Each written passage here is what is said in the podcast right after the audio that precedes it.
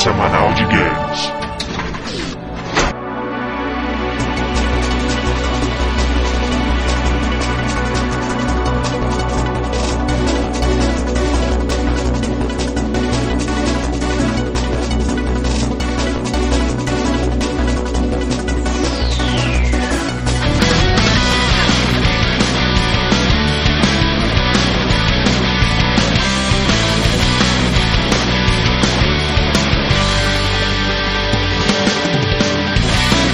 Apertem start, estão começando o 25 round do podcast Download e vamos para os nossos participantes.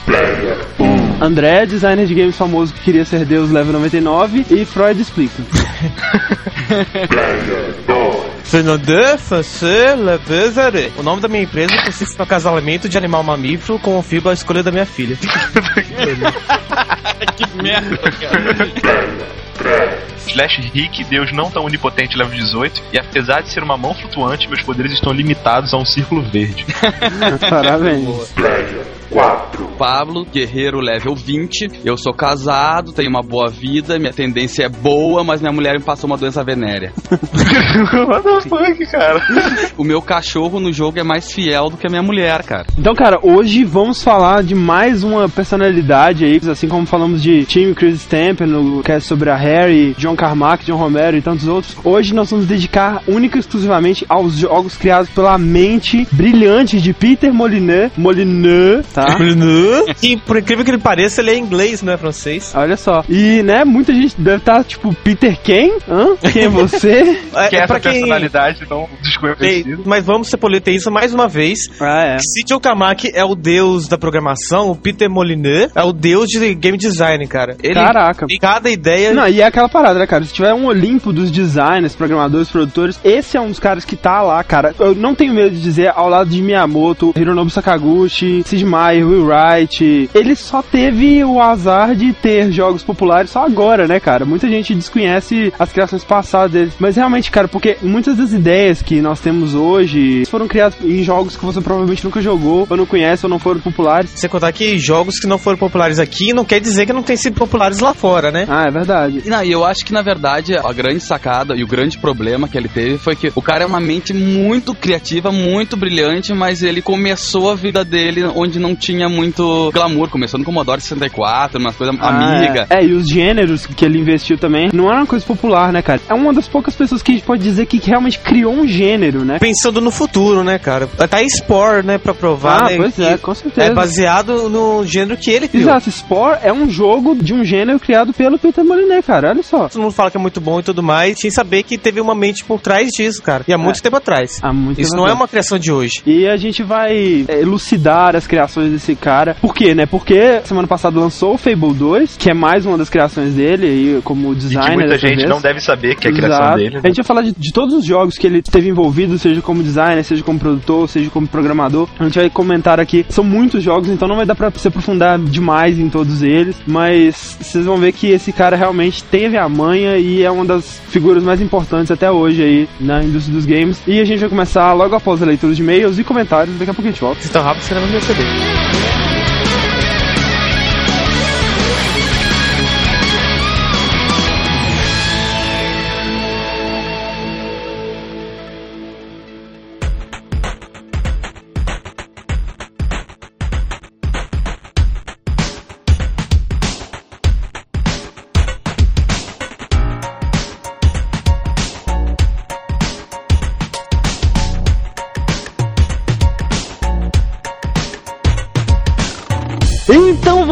mais uma leitura de e-mails e comentários. Estou de volta aqui com o Fred. Olá, Fred. Olá, André. Longos dias, belas noites a todos os ouvintes. Estou de volta, né? A leitura de e-mails depois da revolução. Mas nosso plano há de funcionar. Antes ainda, né? O prêmio podcast acabou, não vamos pedir mais seu voto. Agradecemos a todos que votaram, né? Agora estamos nas mãos de Deus ou do júri, né? E outra coisa, eu e Fernando estamos no Filecast dessa semana, falando sobre jogos online, né? Jogos de Lan House, jogos de. jogos, né? Jogos, Jogos, online de modo geral. Eu não estou e eu sei que tem uma piada no final a respeito da minha pessoa que não está lá para se defender. E aí sim, a gente não vai falar, né? Pra você ter a curiosidade de ir lá. É, ouçam lá, né? O Filecast sempre tem podcasts muito legais. Eu tenho a capacidade de gerar boatos impressionante, velho. Cara, a imagem do Fred foi pro saco nesse cast de Resident Evil, né, velho? Tudo que eu faço, velho, em todos os lugares começa a gerar boatos, sabe? Histórias. Cê, Você me jogar numa tribo africana, velho, que fala Swahili, ó.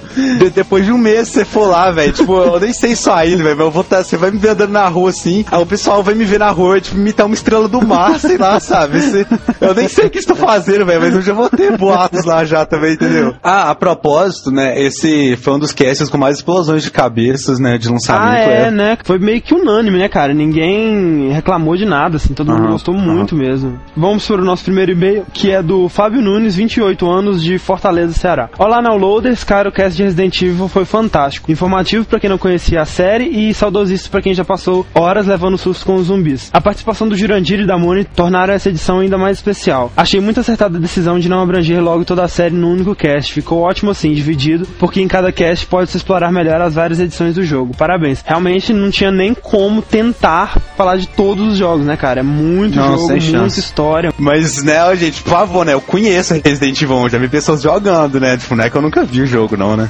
Só pra constar, lembro de quando eu joguei Resident Evil 1 pela primeira vez. Estava na casa de um amigo com o resto da turma, uns 5 ou 6, eu acho, quando um deles chegou com o jogo. Já sabíamos mais ou menos do que se tratava e decidimos jogar em turnos, tipo, cada um jogava meia hora. O dono do PlayStation, claro, foi o primeiro, todo mundo em silêncio acompanhando a trajetória do nosso companheiro. Quando então ele passa pelo corredor e o cachorro pula pela janela. Cara, nunca vi um bando de marmanjos gritar daquele jeito.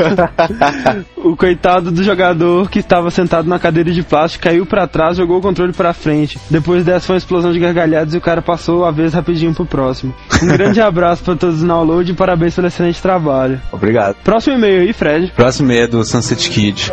Sobre o cast, comentarei algumas partes. É, Resident Evil 1. O negócio das ervas é explicado mais ou menos em outros Resident Evil. A erva ou Mad Kits Sprays não curam o vírus e sim mantêm a saúde do indivíduo. Em alguns files de Resident Evil, os cientistas comentam que quanto mais o indivíduo se mantém saudável, mais tempo demora para os sintomas da infecção aparecerem. Isso inclui feridas abertas ou outras doenças. Em Dead Rising, tem um bar no shopping chamado Jill Sandwiches. É, Jill Sanduíche é uma, uma piada Aham. com aquela parada de sanduíche de Jill, né? Cara, eu acho que isso é um maior migué da história, né? Porque, tipo, no Resident Evil 1 você não encontra antídoto nem nada, nem mostra eles tomando antídoto pra porra nenhuma. Pois o Chris vai direto pra Europa, a Jill fica na cidade mais dois dias, assim. Será que demora tanto assim pra, pro vírus se manifestar? É, Resident Evil 2. Quem salva a Ada no final do Resident Evil 2 é o Wesker. É, inclusive isso aparece, né? No Umbrella Chronicles, né? Aquela mutação do Mr. X no final também aparece em Resident Evil 3. E você vê que é algo planejado. Na sala onde está o canhão Railgun, você vê um Mr. X jogado em uma parede e a versão com a mutação. E relacionando a Resident Evil 2, há uma cena onde o helicóptero joga um tubo contendo o Mr. X na dele- delegacia. Sendo que essa sala de Resident Evil 3 é um outro lugar por onde o helicóptero pode ter passado. Tem mais de um Mr. X, com certeza, no, no Resident Evil 2.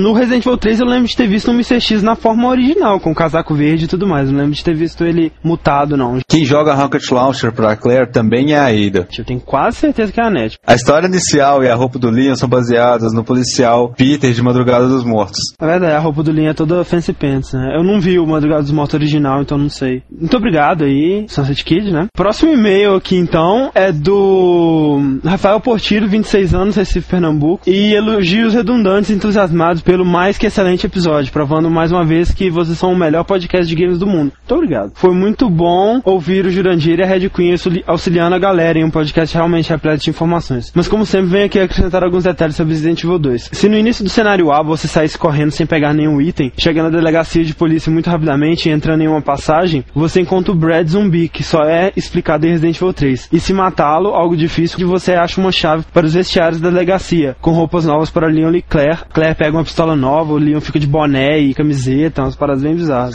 Continuando aqui, senti falta de uma menção ao minigame Tofu em Resident Evil 2, que nada mais é que o cenário do rank com um Tofu gigante no lugar do rank. É, a gente deixa eu te falar, na verdade, de quase todos os extras do Resident Evil 2, o próprio rank a gente comentou bem por alto. E é realmente, você joga com um queijo gigante, ele só tem uma faca e umas ervas, e é muito difícil, eu não consegui zerar. Outro cenário que tem nas versões Director's Cut e outras versões especiais aí, Extreme Battle, que você pode jogar com a Ada, com o Chris, com o E com a Claire. Você pode escolher eles e tem que passar por uma parada que eu não joguei muito esse não, mas é um modo que pouca gente conhece e a gente deixou de comentar realmente. Mas enfim. Continua, mas sem dúvida a maior curiosidade de Resident Evil 2 foi o boato de que a Akuma do Street Fighter era um personagem secreto do jogo. Nu, cara, que medo. Uma revista chegou a publicar fotos do personagem no jogo. Inclusive diziam que a Akuma não carregava armas, apenas dava soco, chute, soltava Hadouken. Lógico, mas é uma brincadeira de 1 de abril, né? Ô, coitado dos zumbis, cara. A Akuma. A Akuma é mal, velho. É mal, ele- mas ele não bate em bebês, então, né? No mais nada mais, isso realmente pega. E até a próxima. Então vamos para o nosso último e-mail. Fred, por favor. Próximo e-mail é do Robson, de 27 anos, Campina Grande, Paraíba. Olá, pessoal, download zero. Acompanho o podcast de vocês desde o início, embora não seja lá muito de comentar. Tem que comentar, pô. Qual é? É, ó, ó. Esse último round sobre Resident Evil foi realmente fodástico, ainda mais pelas participações especiais da Moni, The Voice, Red Queen, cujo podcast também acompanho fielmente, e do Jurandir. Gostaria de destacar os episódios sobre a Hair e, e Id como os mais interessantes até agora. Acho importante dizer isso porque, pelo que percebi, esses tiveram um feedback meio dividido. Parece que o pessoal não curtiu tanto quanto aqueles que abordam séries de games mais específicos. Tudo que eu tenho a dizer é, calem a boca, crianças, e agradeço a oportunidade de expandir essa cultura de história gameística. Quando a gente tá escolhendo um tema, eu penso, assim, um- assunto que me faria querer ouvir um cast, sabe? E falar sobre um assunto que pouca gente tem conhecimento, ou é uma coisa que vai agregar informações pra você, é mais interessante do que um cast que não vai ter nada de novo, né? Quem gostou do cast da Harry da Id vai gostar desse, provavelmente. Quem não gostou, não vai gostar também, então. Não, cara, e isso diferencia o download também, pô. Ia ser chata, sabe? Todo cast. Hoje vai falar de Mario, ê, É, a gente vai falar de God of ê. War, ê. Resident Evil ocupa posição de destaque na minha carreira de games, sendo o primeiro game com temática e game design mais maduros que joguei. Tipo, numa semana antes eu estava jogando com mascotes saltitantes em mundinhos coloridos e musiquinhas alegres do Super Nintendo. Ah, Mario é isso mesmo, velho. É verdade. Eu- Na outra hora, eu tentava sobreviver num ambiente hostil com balas contadas e uma atmosfera de horror. O cachorro pulando pela janela quase me causou um ataque cardíaco. E a parte onde você tem que tocar o piano foi quando eu pensei comigo mesmo. Puta que pariu, game has changed. Embora não com essas palavras. Sobre a jogabilidade de Resident Evil. Muita gente reclama por os personagens controlarem como um tanque de guerra. Mas se você for olhar, isso contribui bastante para a experiência. Se o personagem fosse super ágil e de fácil controle, isso teria um impacto muito menor na relação tensa entre você e o jogo. Ah, não, eu, eu acho que tem esse lado positivo, mas não justifica, não, velho. Você podia fazer uma jogabilidade melhor e, sei lá, zumbis mais difíceis, sei lá, sabe? Acho que não com a qualidade técnica gráfica que Resident Evil alcançou, cara. Com os cenários que ele tem, as câmeras tinham que ser estáticas mesmo. Da sabe? época eu acho que não, velho, mas eu falo mal mesmo assim, entendeu? Aham. A propósito, eu tô fazendo uma lista de jogos que eu preciso jogar nas férias. Então, se vocês tiverem sugestões também, né, pra me mandar, né, vão em frente. Eu tenho certeza, vai ter, tipo, aqueles espertinhos, joga Sonic, sabe, joga Mario, aqueles... Mas, é, enfim, né, se você quiser mandar um- uma sugestão construtiva também, né. Vou ler o comentário aqui do TGM, né, o que quer que signifique isso. Achei muito interessante eles mostrarem o amadurecimento do Leon entre Resident Evil 2 e 4. O mesmo deve acontecer com Chris, Resident Evil 5. Não apenas os personagens estão amadurecendo, mas junto com ele, a história e o estilo do jogo também estão mudando. Acho que já não temos mais os velhos e bons enigmas de Resident Evil, nem os sustos que ele nos causava. Mas, pelo lado bom, está nascendo um ótimo jogo de ação. Acho que podemos deixar o título de jogo de horror para jogos como Silent Hill e Fatal Frame? Quatro, pelo menos, ele tem sustos, né? O que ele não tem é medo, eu acho. Em poucas partes só que ele provoca medo, mas continua como sendo um ótimo jogo por motivos diferentes, né? Então vamos lá, é, o próximo comentário é do Emerson e ele diz o seguinte: Quero contar um momento marcante comigo jogando Resident Evil. Estava eu lá no meu sofá com meus 14 anos e meu irmão, na época com 7, 8 anos, tentando assistir a partida, mas morrendo de medo. Claro que avisei pra ele não ficar por ali, senão ele teria pesadelos e tal. Alguns momentos depois me envolvi com a jogatina e me esqueci do meu irmão. Até que no Resident Evil 2 tem uma sala de interrogatório que o Leon entra e aparece um Licker quebrando o espelho. Detalhe, o volume estava consideravelmente alto. De repente, nessa cena, meu irmão sai de trás do sofá em que eu estava, gritando feito uma cabrita louca, morrendo de medo. Imagina a cena. O Licker me arrancando o coração, o moleque estourando meus tímpanos e eu jogando controle. Ou qualquer coisa que estivesse perto de mim nesse pirralho. O engraçado foi que aconteceu algo semelhante com Resident Evil 4. Minha mãe no telefone que ficava perto da TV. Quando o perturbado da motosserra quebra a porta da sala onde eu tava e decepa a cabeça do Leon. A dá dá um grito que eu quase me mato de rir. Bom, é isso. No mais, no mais, até a próxima. Então fiquem aí com o nosso podcast sobre o Peter Moliné. Temos uma participação especial, surpresa, no mais pro final do cast. Então tá, então fiquem aí com o cast. Adeus, sai.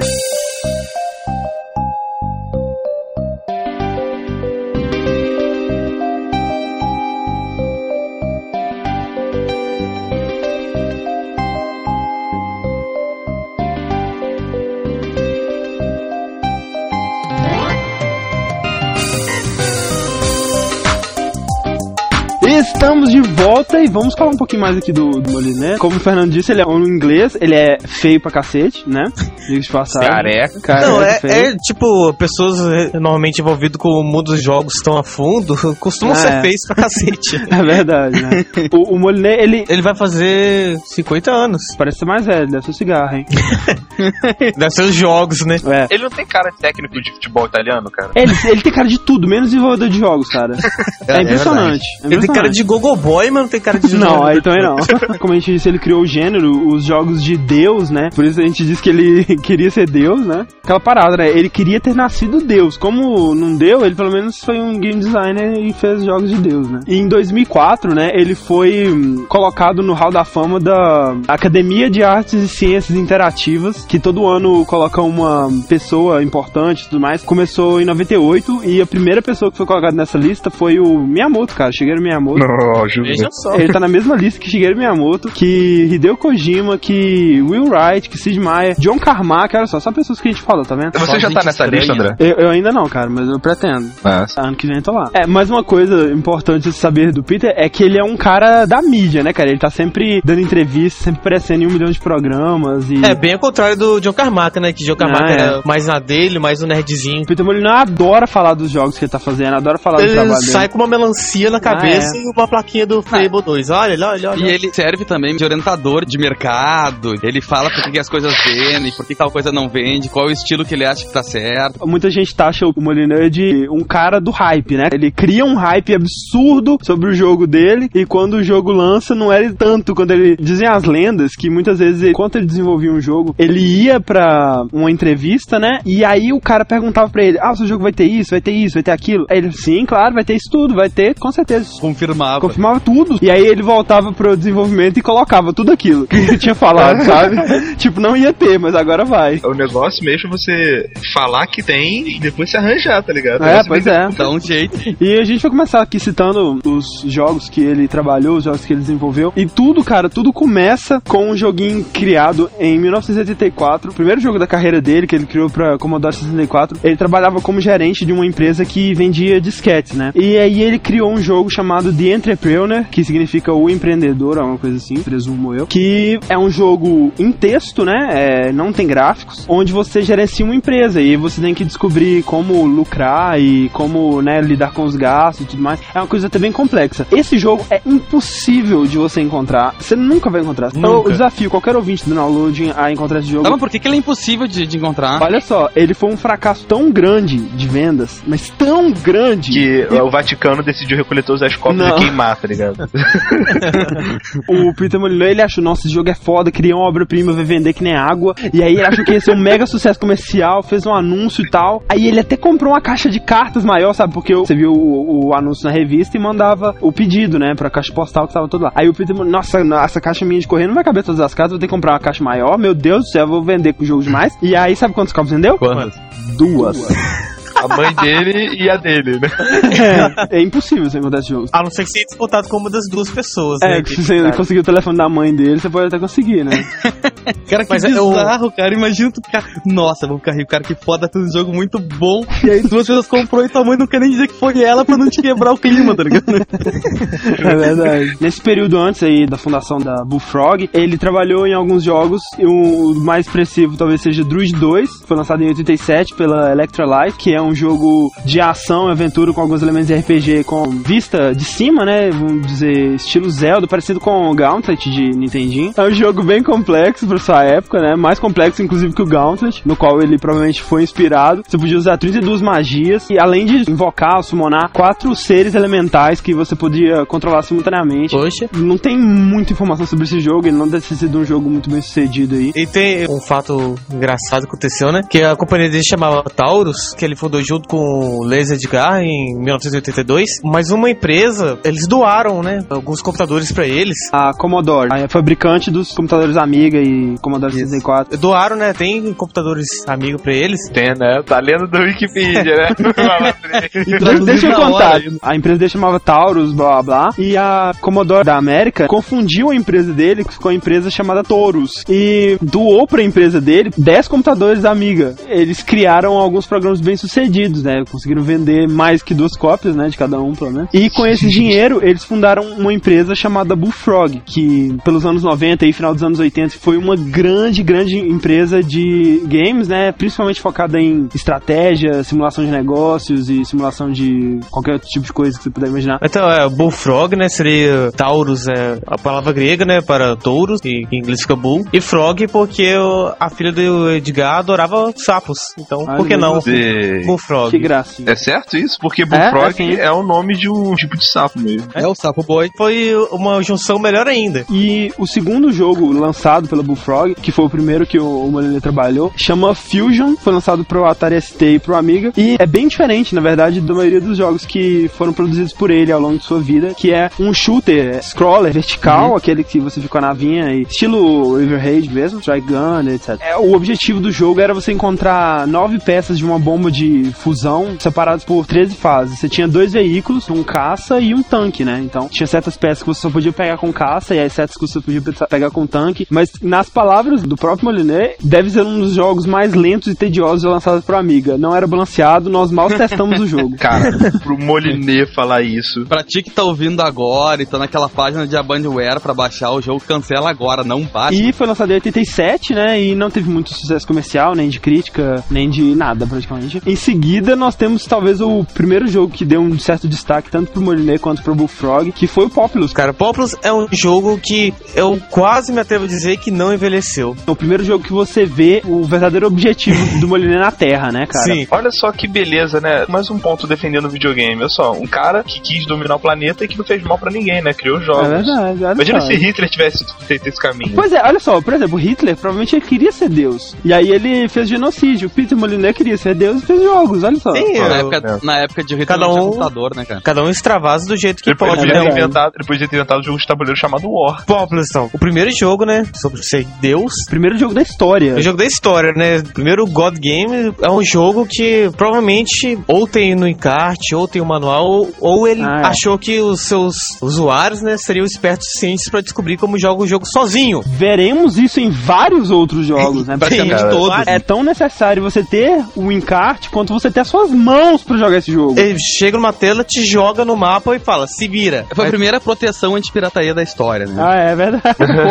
Mas é basicamente, né? Você é uma divindade, tem várias divindades, e você normalmente disputa em um mapa contra outra. Você tem seus seguidores e o seu objetivo é aterrar o terreno pra deixar tudo no mesmo nível pros seus seguidores e construindo suas casas e aumentando elas. Você começa com uma pessoa, né? E aí tá um terreno todo baldio. Você tem que moldar o, o cenário, né? O que é uma inovação. Você pode é, levar o terreno ou abaixar o terreno e tal. A razão pro jogador poder manipular esses níveis de altitude do terreno foi porque ele era muito preguiçoso pra pré-fabricar todos os mapas com Ah, os tá. terrenos definidos no tamanho certo. Ele criou toda a estratégia de jogo porque ele- por preguiça, cara. Era pra ser um jogo sem nada, né? Era pra ser um É. jogo pra você assistir. Mas aí por preguiça ele fez você fazer tudo. Sim, cara, é muito legal. E quanto maior é a sua população de seguidores, mais você ganha mana, né? Que são os poderes que você ganha no jogo. Essa lógica de mana com população é uma ideia, eu vou especular aqui, que tem de concepção de Deus no Molinô, cara. Porque em todos os jogos de Deus, a força do jogador é diretamente proporcional ao número de, de seus seguidores, pessoas que É. acreditam. Ah, é. Aham. Seus fiéis. É, seria tipo a fé, né? Que as pessoas É, não, é, esse conceito é dele mesmo, sim, com certeza. O objetivo do jogo é você erguer essa civilização pra derrotar os infiéis, né? Os hereges É. horríveis. Que não acreditam em você, né?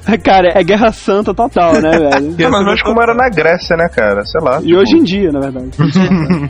Então, os poderes você teria seria terremoto, vulcão, alagar e até o Armagedon, É, cara. chuva de fogo, né? De De meteoros. fogo, exato. meteoros caindo e tudo mais. A melhor arma no jogo, na verdade, é você poder fundir seus seguidores em um só, pra ser um cavaleiro e ele ir lá destruir todo mundo. Você passa por várias civilizações, né, cara? Você passa Isso. por civilizações pré-históricas, história antiga, medieval. Mas, ô Fernando, como é que são os gráficos? Pra época, eles são até bonitinhos, né? Uma visão isométrica. Vale dizer também que saiu pro DS, né, um remakezinho do Populous. Pela Electronic Arts japonesa, então é todo japonês. Ah, e é? esse jogo teve vários ports. É, esse Tem jogo, boys, tem uma torradeira, saiu pra ela. É, Meu tênis joga ele. Deu sucesso, vamos portar pra tudo qualquer tipo e ganhar mais dinheiro, né? Com certeza. e, cara, o Populous ele foi muito bem sucedido, né, cara? Muito bem avaliado. Muito bem, muito bem avaliado. Até hoje tem reviews falando muito bem dele. Ou seja, é um jogo bom, cara. Talvez ele tá meio fora de época. Pra você jogar hoje, você vai ver realmente aquela parada, né? Que a gente já até comentou algumas vezes, né? Da interface não ser nada amigável ao Sim. usuário, né, cara? Tem muita coisa nele que hoje em dia não se perdoa mais no, no quesito de ser agradável de usar, né? Mas como jogo mesmo, cara, é foda. Aí, pô, ele criou um gênero, né, cara? Quantos jogos você pode dizer que criaram um gênero? né? Então, em 1990, nós temos outro jogo aí com a mesma engine do Populous, né? Só que um gênero diferente, que é o Power Monger. Isso. Power Monger é um jogo parecido com Populous, só que você não é Deus, na verdade, você é um general, e o seu objetivo é conquistar todas as cidades do mapa, sendo que a maioria das vezes o mapa é basicamente uma ilhazinha, né?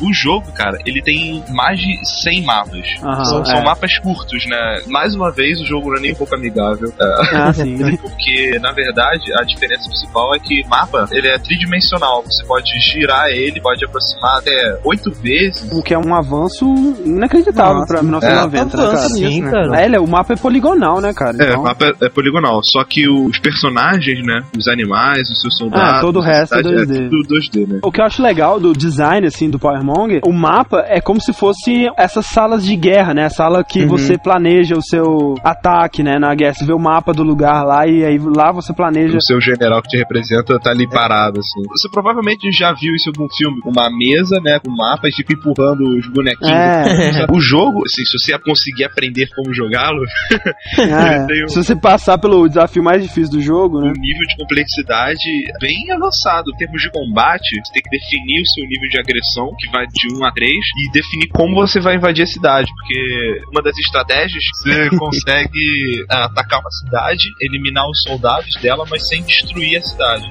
Aí você deixa ela crescendo, gerando alimento, e no Te final. da cidade, você- né? É, e no final, quando você vai avançar pra uma cidade final, mais forte, você deve voltar nessas cidades que você vai acabar com a cidade. Você vai colher todos os suprimentos da cidade, pegar toda a população da cidade pra virar membro do seu exército, e ela vai ficar uma cidade fantasma. né? Uma coisa que eu acho foda, cara, é que Monger é provavelmente o primeiro jogo da história da humanidade que tem vida artificial. Cada sujeito, né, quando ele não está no exército, ele tem sua vontade própria e sem receber comandos ele vai trabalhar, ele vai pescar, ele vai construir alguma coisa, ele vai, sei lá, criar ovelha, ele tem um- uma programação própria. É uma parada que dá muita Isso é vivacidade, assim, né, cara? É, foi- acho que foi o primeiro a ter isso, cara. E outra coisa que eu acho muito legal também é que as interferências que você faz no cenário, ou seja, se você desmata uma floresta toda, você vai mudar o clima daquela área, sabe? Se, como aconteceria Nossa. na vida real mesmo, sabe? Então. Conforme vai passando É. o tempo, o clima, as estações mudam, entendeu? Aí você já vê onde a mente do cara chegou. é, né? cara, a complexidade que ele criava, né? Isso tu pode ver o quanto de realismo tu consegue fazer com pouca coisa, né, cara? Ele tinha um modo online, né? Pra você jogar com duas pessoas, você joga com um amigo, provavelmente você ligava pro modem dele, alguma coisa assim, né? É. Com certeza. Tem os sistemas de comércio, diplomacia e invenções, né? Você podia utilizar parte do seu dinheiro pra investir em pesquisas e criar novas armas pro seu exército, né? Foi o primeiro aí também que teve essa É, parada. o jogo, o jogo tinha esse sistema de, de aliança, assim, por exemplo, tu podia se juntar com algum outro rei, vocês tinham um inimigo em comum, por exemplo. Olha só, cara. Tu juntava, unia as forças, bem legal essa parte. Pra esse jogo ser perfeito, era só esse nível de complexidade ser algo mais intuitivo,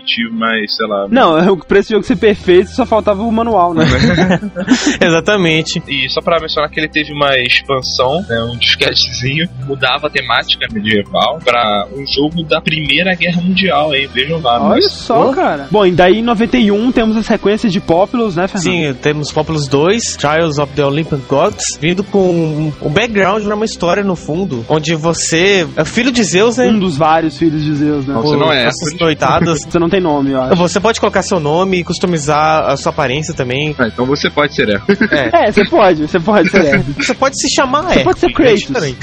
Crazy, é maneiro. O que é legal, né, Fernando? Porque no Populous 1, você era um deus qualquer, né? Tipo, Sim, nada com uma história, né? Já em Populous 2 não, tem uma história, você é um dos filhos de Zeus, né? E ele propôs um desafio pra você, que era vencer os outros deuses. Aham. No jogo que, que é Populous, né? É. O jogo de manipulação de pessoas que acreditam em você pra matar as que não acreditam. Basicamente o primeiro jogo, né? Só que dessa vez com um background na Grécia, né? Agora tem uma interfacezinha melhor. Uma coisa muito legal que mudou foi a parte dos poderes, né? É, no, no primeiro você tinha 8, no 2 você tem 29. Olha só. Sim, é muito. E são divididos em categorias ainda. Tem o poder de terra, de água, de vento, de fogo, de. De coração. Do planeta. É, sim. Vai, planeta. Na versão de computador, o total de mapas são mil mapas. Mil Tem que mapas. passar de mil mapas pra vencer. Só que, dependendo de como foi essa performance na batalha, você pode passar de mais de um mapa a cada vez. Tem uma expansão que trazia o background da Grécia pro Japão, né? Isso, ao invés da mitologia grega, né? Foi com a mitologia japonesa. Aham. Os deuses japoneses e tudo mais, que deve ter sido muito legal também, né? E vai sair um remake dele pra DS ainda esse ano.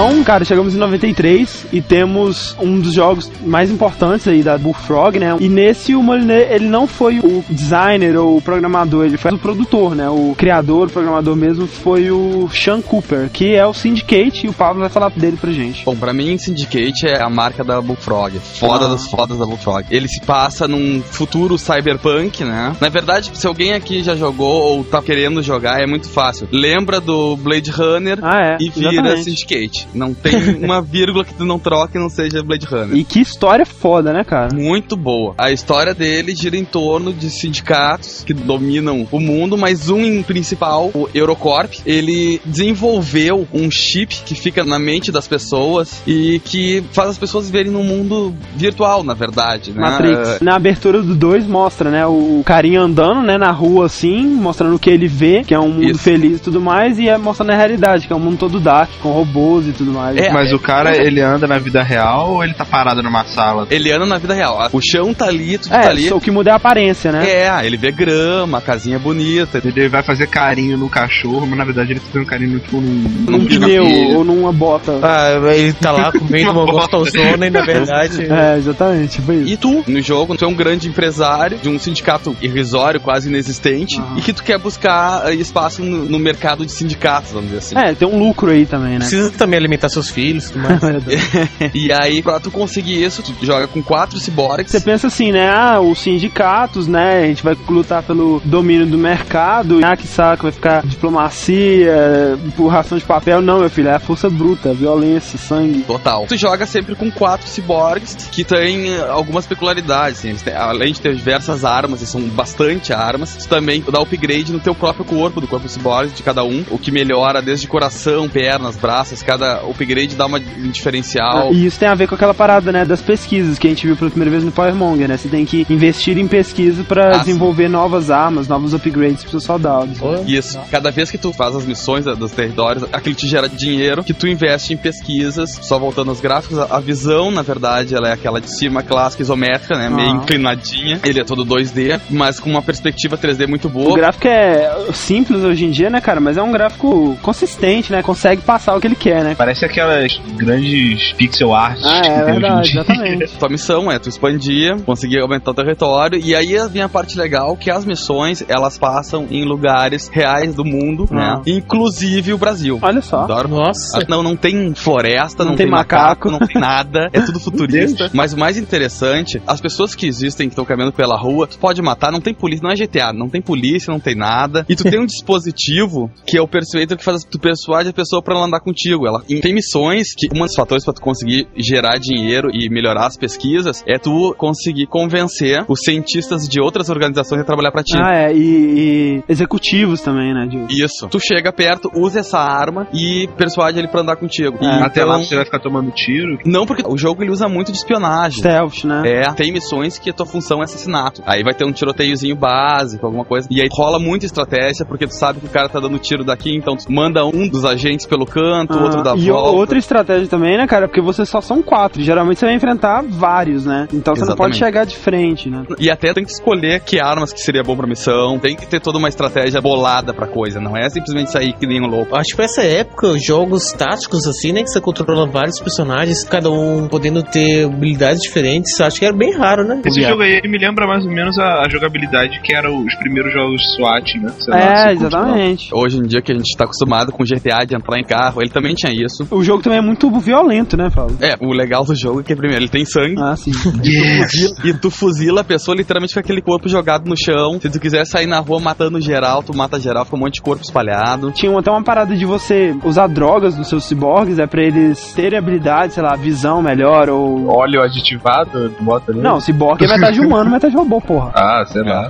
A, a evolução é assim, ele é um humano, ele é literalmente um humano. Ah. Aí tu tem três evoluções que tu vai trocando partes do teu corpo, partes robóticas. Ah. O cérebro que é muito interessante porque ele começa a aumentar a velocidade de raciocínio conforme tu for dando o upgrade. Por exemplo, quando tu for atirar, um cérebro de estágio 1, ele dá um tiro reto. No estágio 2, teu personagem ainda caminha sozinho pra procurar melhor Aham. ângulo Poxa. pra acertar o cara. Olha Tudo só. tem uma jogada. O Syndicate, né, de 93, ele foi muito bem recebido, muito bem avaliado, né, pela crítica e muito bem vendido também. E Paulo, você jogou ele recentemente, o jogo envelheceu, ainda dá pra ser jogado, como é que é? Olha, joguei de novo pro cast, me diverti horrores igual. Não vai esperando que ela desse uma maravilha, porque eu encontrei uns bugs chatos de ficar preso na parede. Só pra citar uma frase aqui de um review que eu li, o cara disse que Syndicate é totalmente imoral, super violento e mais divertido que sexo. Olha só. É, Quem falou isso, né? Espero que não você, Pablo. Não, não, não, porque eu não- nunca provei sexo pra ver, né, cara?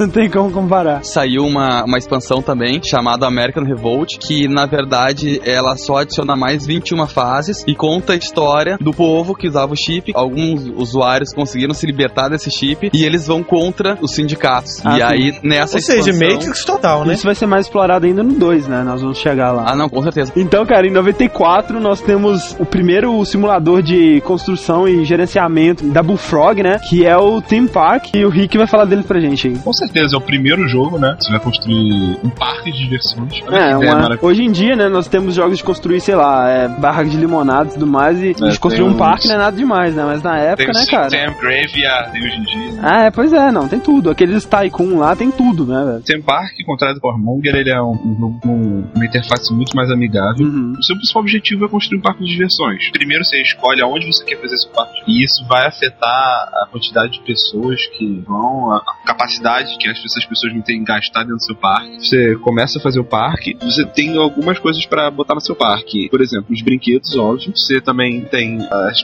barracas, né, que vendem coisas, comida, brinquedos. É, porque a parada do Theme Park, né, é muito divertido, né, você construir, colocar lá as paradas, as pessoas vão, mas o desafio do jogo mesmo é você gerenciar esse parque e fazer ele dar lucro, né, cara? Isso. É um jogo, assim, é divertido, mas ele é repetitivo, ele cansa, sabe? Porque depois que você monta o parque, você tem que cuidar principalmente dos seus brinquedos, das suas barracas e de um outro elemento que é muito importante, que é o seu staff, né? As pessoas que trabalham no parque. Ah, é, você contrata as pessoas, né, e Isso. tem que colocar um salário que elas aceitem trabalhar, né? Se colocar aceitem. um salário muito baixo, elas não trabalham. Elas entram em greve. Os problemas que você enfrenta. O maior problema realmente, que não é tão grande, é manter o seu saldo positivo, né? Isso nas fases mais fáceis, né? Vai saber, na África lá você não é. É, você tem que fugir do leão, sei lá, não.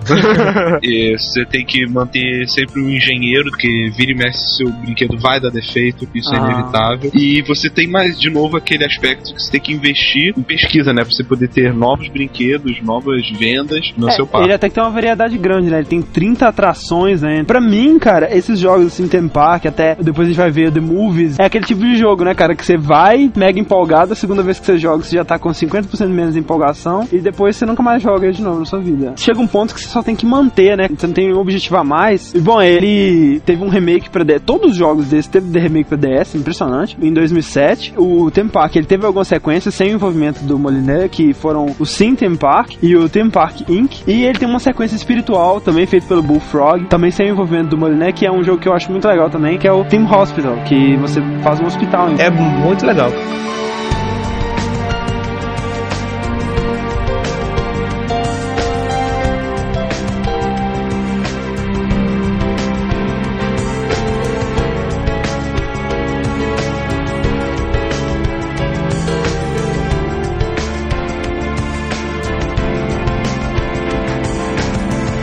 Em 94 mesmo, no mesmo ano do Team Park, nós tivemos aí a segunda revolução do Moliné, porque do Populous até o Team Park não deixou de ser uma variação da mesma fórmula, né? Você tinha que gerenciar alguma coisa ou cuidar de um grupo, Isso. seja como Deus ou seja como um general. Agora, com Magic Carpet, lançado em 94, cara, ele chutou a mesa, sabe? Quebrou a banca e, né, enfim. Qualquer outra expressão de sessão da tarde que você quiser.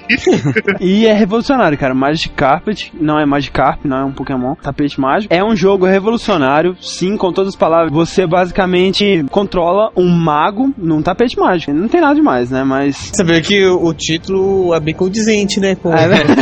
é verdade. Mas sabe o que eu acho foda? Olha só, a coisa menos interessante do jogo inteiro é você estar voando num tapete mágico. É a coisa que mais passaria desapercebida, sabe? O, Uau. o jogo poderia ter qualquer outro nome. Você joga em primeira pessoa, né? O jogo é todo em 3D e você tem que derrotar monstros e magos inimigos, né? A historinha é bem simples, assim, bem tosquinha. Você vai derrotando monstros e magos, né? Os monstros que foram summonados pelos magos, pra recuperar uma certa porcentagem da mana daquele mundo, né? Que você tá, naquela fase que você tá. Cada fase tem uma porcentagem, né? Que você tem que recuperar. E você consegue essa mana derrotando esses inimigos e tudo mais. E quanto mais mana você consegue, mais magias você pode usar. E essas magias são a coisa mais legal do jogo, porque tem muitas magias, muitas. Inclusive, uma magia que é muito importante, que você cria um castelo. Cria o Ah. seu castelo. Nossa. E nesse castelo fica guardado a sua mana. Quanto mais você evolui o seu castelo, mais mana você pode guardar e, consequentemente, mais magia você pode abrir. No seu castelo, além de ser o lugar que guarda a sua mana, é também o lugar onde você vai pra recuperar seu health e é o lugar onde que você não pode morrer. Saiu um jogo mês passado, eu acho, Fracture, que eu acho que chama, que dizia que você pode manipular o cenário e criar terremotos. Cara, Ah, sim. Peter Molyneux fez isso em 94. Sinto muito. desculpa aí, cara. Você tinha magias que, assim como no Populous, você afundava a terra ou criava montanhas. E isso, cara, num ambiente em 3D totalmente dinâmico. Você tem noção do que? Doom saiu em 93, porra. Ah, Porra! Você não tá entendendo. Mentira. Cara, é impressionante isso. E o castelo, por exemplo, você mira sua magia num pedaço de chão, esse pedaço de chão ele levanta dinamicamente e cria o formato do seu castelo. É fantástico, é inacreditável isso em 94. Você pode criar um vulcão que ele nasce do chão e destrói tudo. Outras magias ofensivas, tipo uma bola de fogo, um raio, chuva de meteoros, ou defensivas de cura, escudos, ou refletir a magia adversária. Tecnicamente o jogo é impecável, cara. É inacreditável. O, o cenário inteiro tinha iluminação dinâmica, com sombras, música que mudava de acordo com a situação. Uma coisa inacreditável que era o reflexo do cenário na água. Como que eles fizeram isso em 94? Nossa, cara. Foda, hein? André, nessa época, se ele tivesse jogado, ele ia ter ficado maluco. Eu não, eu caí pra trás. Nó, esse cara tinha que ganhar um Eu Nobel. não tenho condições disso não, cara. Acho que era três nobres. Efeitos de transparência na própria água e em feitiço que você usava. Cara, o jogo, ele era o Crysis da época, sabe? Ele precisava de um 486 e recomendava um Pentium, cara. Sendo que na época o comum era você ter um 386 e olhe lá, né? Porra. Cara, em 94 nós tava jogando Super Nintendo. Pois o, é. o PlayStation tava sendo lançado no Japão. É muita coisa pra, pra uma época que tu não esperava nem metade, cara. em Cara, questão é de só- crítica e tudo mais, ele foi bem recebido? Foi muito bem avaliado, né, pelas revistas e tal da época. Só que ele foi um fracasso comercial Que gigantesco. acho que é- não tinha computador pra rodar Exato. isso. Um dos motivos é esse. Ninguém conseguia rodar esse jogo na época, né? E o pior motivo, o que mais acabou com o Magic Carpet, foi a competição com o Doom, cara. Porque eles eram taxados, os dois de FPS, né? Os dois eram colocados na mesma categoria. Mas isso acabou beneficiando muito mais Doom. Porque Doom, como FPS, ele é melhor do que o Magic Carpet. As coisas interessantes do Magic Carpet não são coisas de FPS. E como o Doom era mais acessível, né? Até por ser em disquete, muito pouca gente tinha CD-ROM na época. André, ele só saiu no pra PC? Teve porte pra Playstation e Sega Saturn. Inclusive, teve uma sequência, né? Magic Carpet 2, que foi bem piorzinha, até por não ter a participação do Molineux. É um daqueles jogos, né, cara, que provavelmente você não jogou, ou se jogou, provavelmente não deu atenção devida, porque aparenta ser um jogo de tiro ou FPS comum, mas é infinitamente não. mais complexo. Então, em 96, temos a continuação da série Syndicate, que é o Syndicate Wars, e o Pablo vai falar pra gente aí. Pois é, a Syndicate Wars ele se passa 95 anos depois do primeiro Syndicate. Syndicate. A história dele é bem legal. Agora, muitas pessoas se libertaram do chip. É, ele continua de onde parou a expansão, né? Tu tem gangues de, de motociclistas andando pela cidade, gangues saqueando supermercados e bancos. Ah. Um grupo secreto se juntou de 10 pessoas para desenvolver uma forma de potencializar o poder da mente, para conseguir fazer as pessoas Recuperarem o seu livre-arbítrio, né? é, exatamente. Desses 10, 9 fazem os testes do produto neles mesmos. E esses 9 ficam insanos. E esses 9, eles criam os The Nine, né? Que é Aham. o Church of a New Epoch, que é um grupo que vai contra os sindicatos. É muito engraçado as missões deles, porque é como se estivesse lendo uma nova bíblia, assim, né?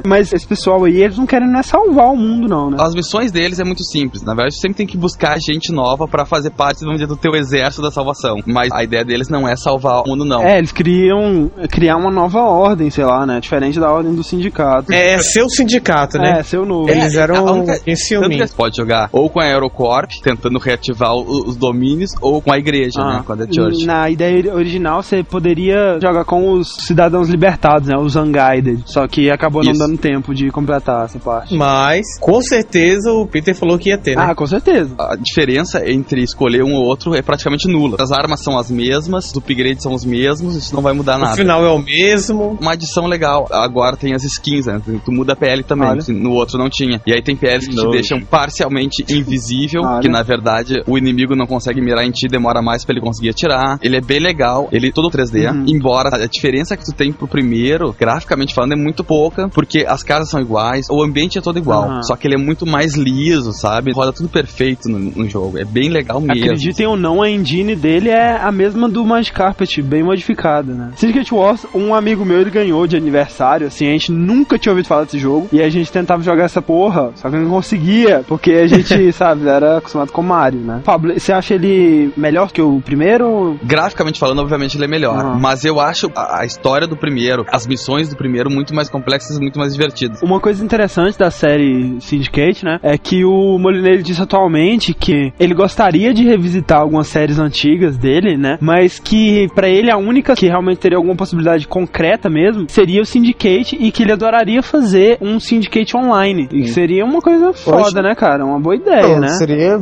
realmente boa E ideia. cada jogador com seu sindicato e guerreando pela cidade. Muita coisa foi dita e que estão acreditando que uma franquia de Syndicate é capaz de ressurgir das cinzas É, aí. o que eu acho que seria foda. Bom, então, em 95 nós temos outro jogo que fugiu do estilo que nós estávamos acostumados aí da Bullfrog, né? Que é um jogo de corrida. Fugiu é, completamente. É, que é o High Octane. O Fernando vai falar pra gente. Um jogo de corrida com batalha, né? Um mundo futurista, né? Não dá nenhum plot sobre é, o que acontece, né? Tudo mais. A única coisa que você sabe é que tem corrida. Aham, é, Tem corrida e vamos Vamos correr. correr e destruir nossos adversários em carros futuristas. E, Que não tem Cara, rodas. Não tem. Pra que rodas? Não são carros, são raps. É um jogo, assim, bem simplesinho. Não achei muita graça nele, sim. É um jogo de corrida bosta. normal.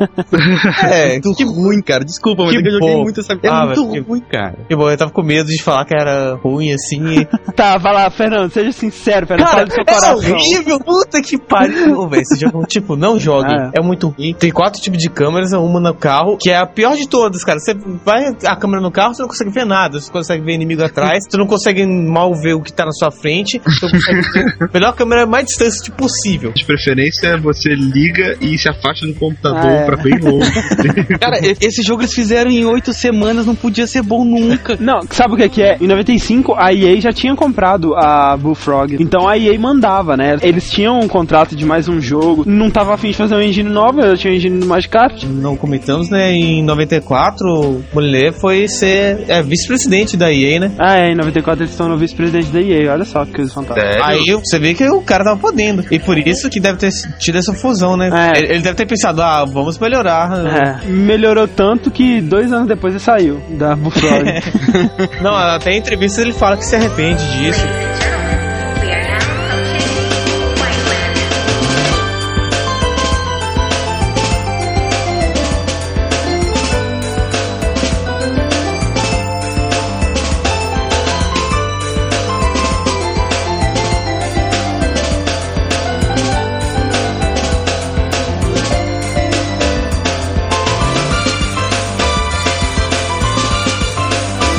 Então em 96 temos mais um jogo aí de estratégia, né, chamado Gene Wars, que é bem mais underground do que a maioria, que o Pablo vai contar um pouco sobre ele pra gente. Gene Wars, sinceramente, eu não conhecia. E Aham. aí resolvi pegar pra jogar. E, cara, é muito divertido. Esse vale a pena, voltou às origens. Ah, na verdade, Gene Wars é o seguinte: não me pergunta por que uns aliens lá te mandam pra um planeta. Por quê? Ah, cara, ele quer que tu colo- colonize o planeta. Os Por quê? Também não sei.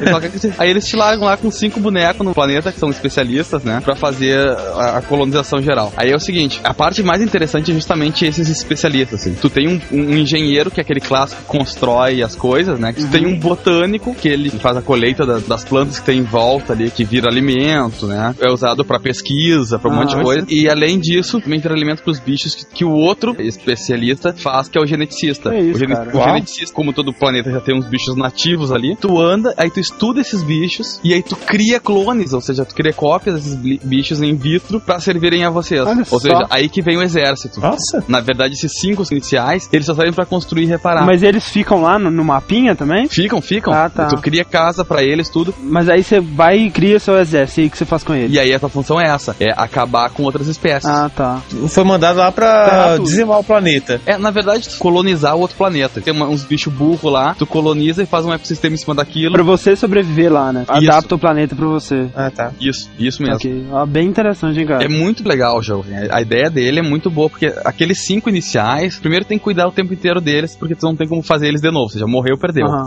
Então tu tem que já começar a conseguir fazer um exército pra pelo menos de proteção, assim. E aí tem várias coisinhas extras que de vez em quando os ETs mesmos deixam pra ti lá. Comida, né? Aham. Novas tecnologias pra tu poder usar. Não, cara, é, esse é o tipo de jogo que ele consegue fazer bem, né? É, você... Jogos de Deus. É, jogos de ferrar com os outros. É, de manipular as pessoas a seu bem entender. É o que ele queria, né, cara? Ele, oh, cara, o Bolilha, ele falou que se ele tivesse nascido numa época onde não existiriam videogames, ele seria um mendigo na rua, porque ele não sabe fazer nada. Mentira. Mas eu acho que ele seria um ditador, cara. Eu acho que ele seria um general.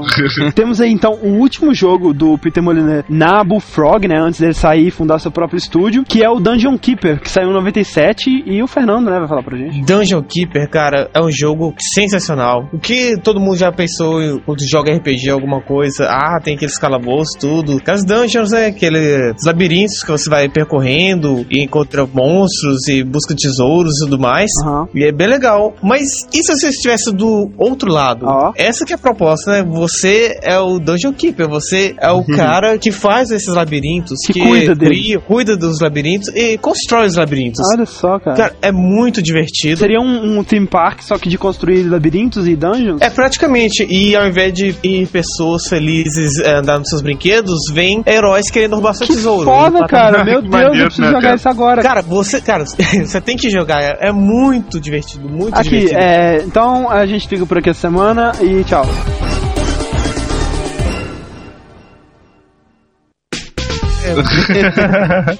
E, cara, é, você começa com, com alguns ímpios, né? Que são, no caso, seus trabalhadores, são o que vai fazer tudo. Você tá debaixo da terra, né? No subsolo, e você vai cavando os caminhos e fazendo os quartos, né? E aí, cada lugar você pode escolher o que, que ele vai ser. Seria tipo fazer uma analogia com o SimCity, quando você quer Aham. colocar ah, aquela área de Indústria, residencial. aham. Você coloca Nossa. então lá também tem os chãozinhos pra sala de tesouro, sala de descanso dos monstros, né? Porque não adianta nada você ter monstros sem, sem lugar pra descansar. E, e seria o lugar, além deles descansar, que eles viveriam. Os monstros tem um portal que é por onde os monstros chegam. E aí, quando você vai avançando na história, você vai conseguindo novas salas que pode fazer. Tem a sala de treinamento. E aí, dependendo do tamanho da sala que você arrumar, né? Vai vir mais monstros desse tipo. Uma sala de treinamento você consegue monstros de outros tipos. E de tempos em tempos, vem heróis tentar achar o seu labirinto, né? E tentar roubar seu tesouro. Eles em grupos, como é que é? Normalmente ele vem em dois ou três heróis, mas tem uns que vêm sozinhos também. Aí o jogo é o quê? Você conseguir criar o seu labirinto legal, conseguir muitos monstros, e quando os heróis vêm, você tem que matar eles. Com armadilhas também ou só com monstros? Também tem armadilhas. Ah, que legal, cara. E cara, é muito legal.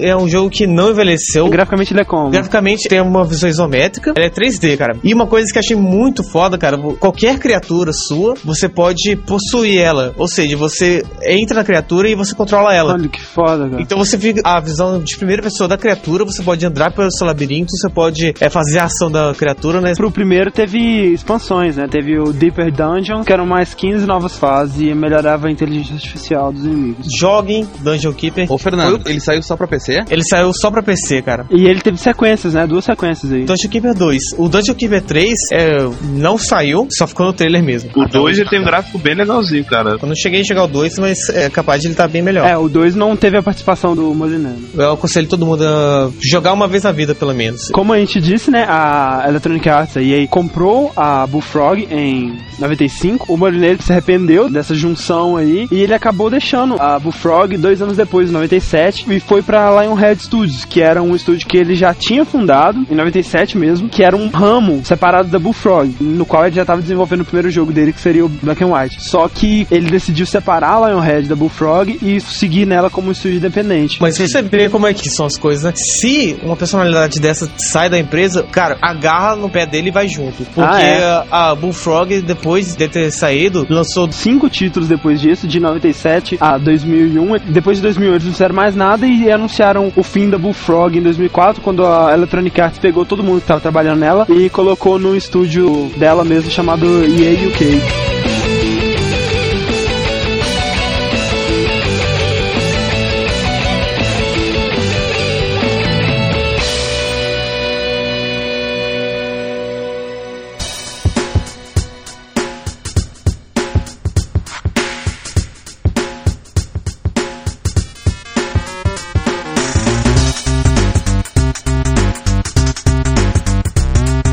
Bueno, então continuando aqui, é, como a gente disse, o Peter saiu do Bullfrog, levando ao seu fim consequente em alguns anos seguintes, né? Daí ele foi pra empresa que ele já tinha fundado em 97, que é a Lionhead Studios, né? Só como curiosidade, o nome Lionhead cabeça de leão. era o nome do hamster do Mark Haley. Mark Haley, pra quem não sabe, ele já trabalhou na Lionhead. Ele é o cofundador do estúdio Media Molecule, que é o, o estúdio que fez Little Big Planet. Olha só, tudo está ligado aí, hein? Olha Tudo- só, um networking fantástico. Uau. Em 2006 ela foi comprada pela Microsoft, mas a gente fala sobre isso mais pra frente um pouco. A Lionhead ela é conhecida pelos atrasos, né? Quase todos os jogos dela é anunciado tipo um ano antes do seu lançamento oficial, por causa daquela parada que a gente falou, né? Se na Bullfrog ele já ia nas Inventava entrevistas, demais, é, né? inventava demais e ia nas entrevistas afirmando tudo e depois colocava no jogo, imagina numa empresa que ele era realmente o manda-chuva, assim, né? Imagina como é que deve ser o último ano, né, da criação de um jogo lá na, na Ah, Lionhead. é. Isso é uma loucura. Último ano, imagina a última semana, cara. Não, o último.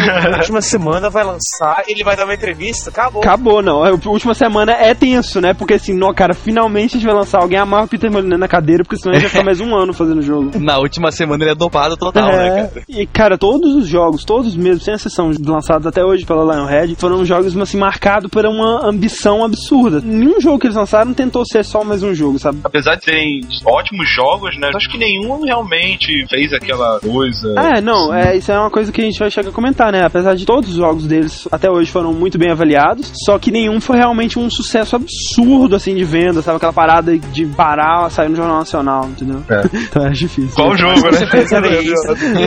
Teve algum? Não, acho que não. Eu vi ele falando sobre a ideia dele de começar a construir esses jogos, principalmente esses jogos em que tu é meio que Deus na jogada. Aham. Aí ele disse que numa das raras tardes de sol, ele ainda era criança e ele voltava da escola, e aí ficou brincando no quintal da casa dele e viu aquele grande de um formigueiro, Ah. e ele foi lá no formigueiro, pegou um pedaço de pau e destruiu o formigueiro inteiro. E aí ele ficou Olha aí, ó. Olha características de um sociopata. É, não matando animais pequenos, olha só, começa assim.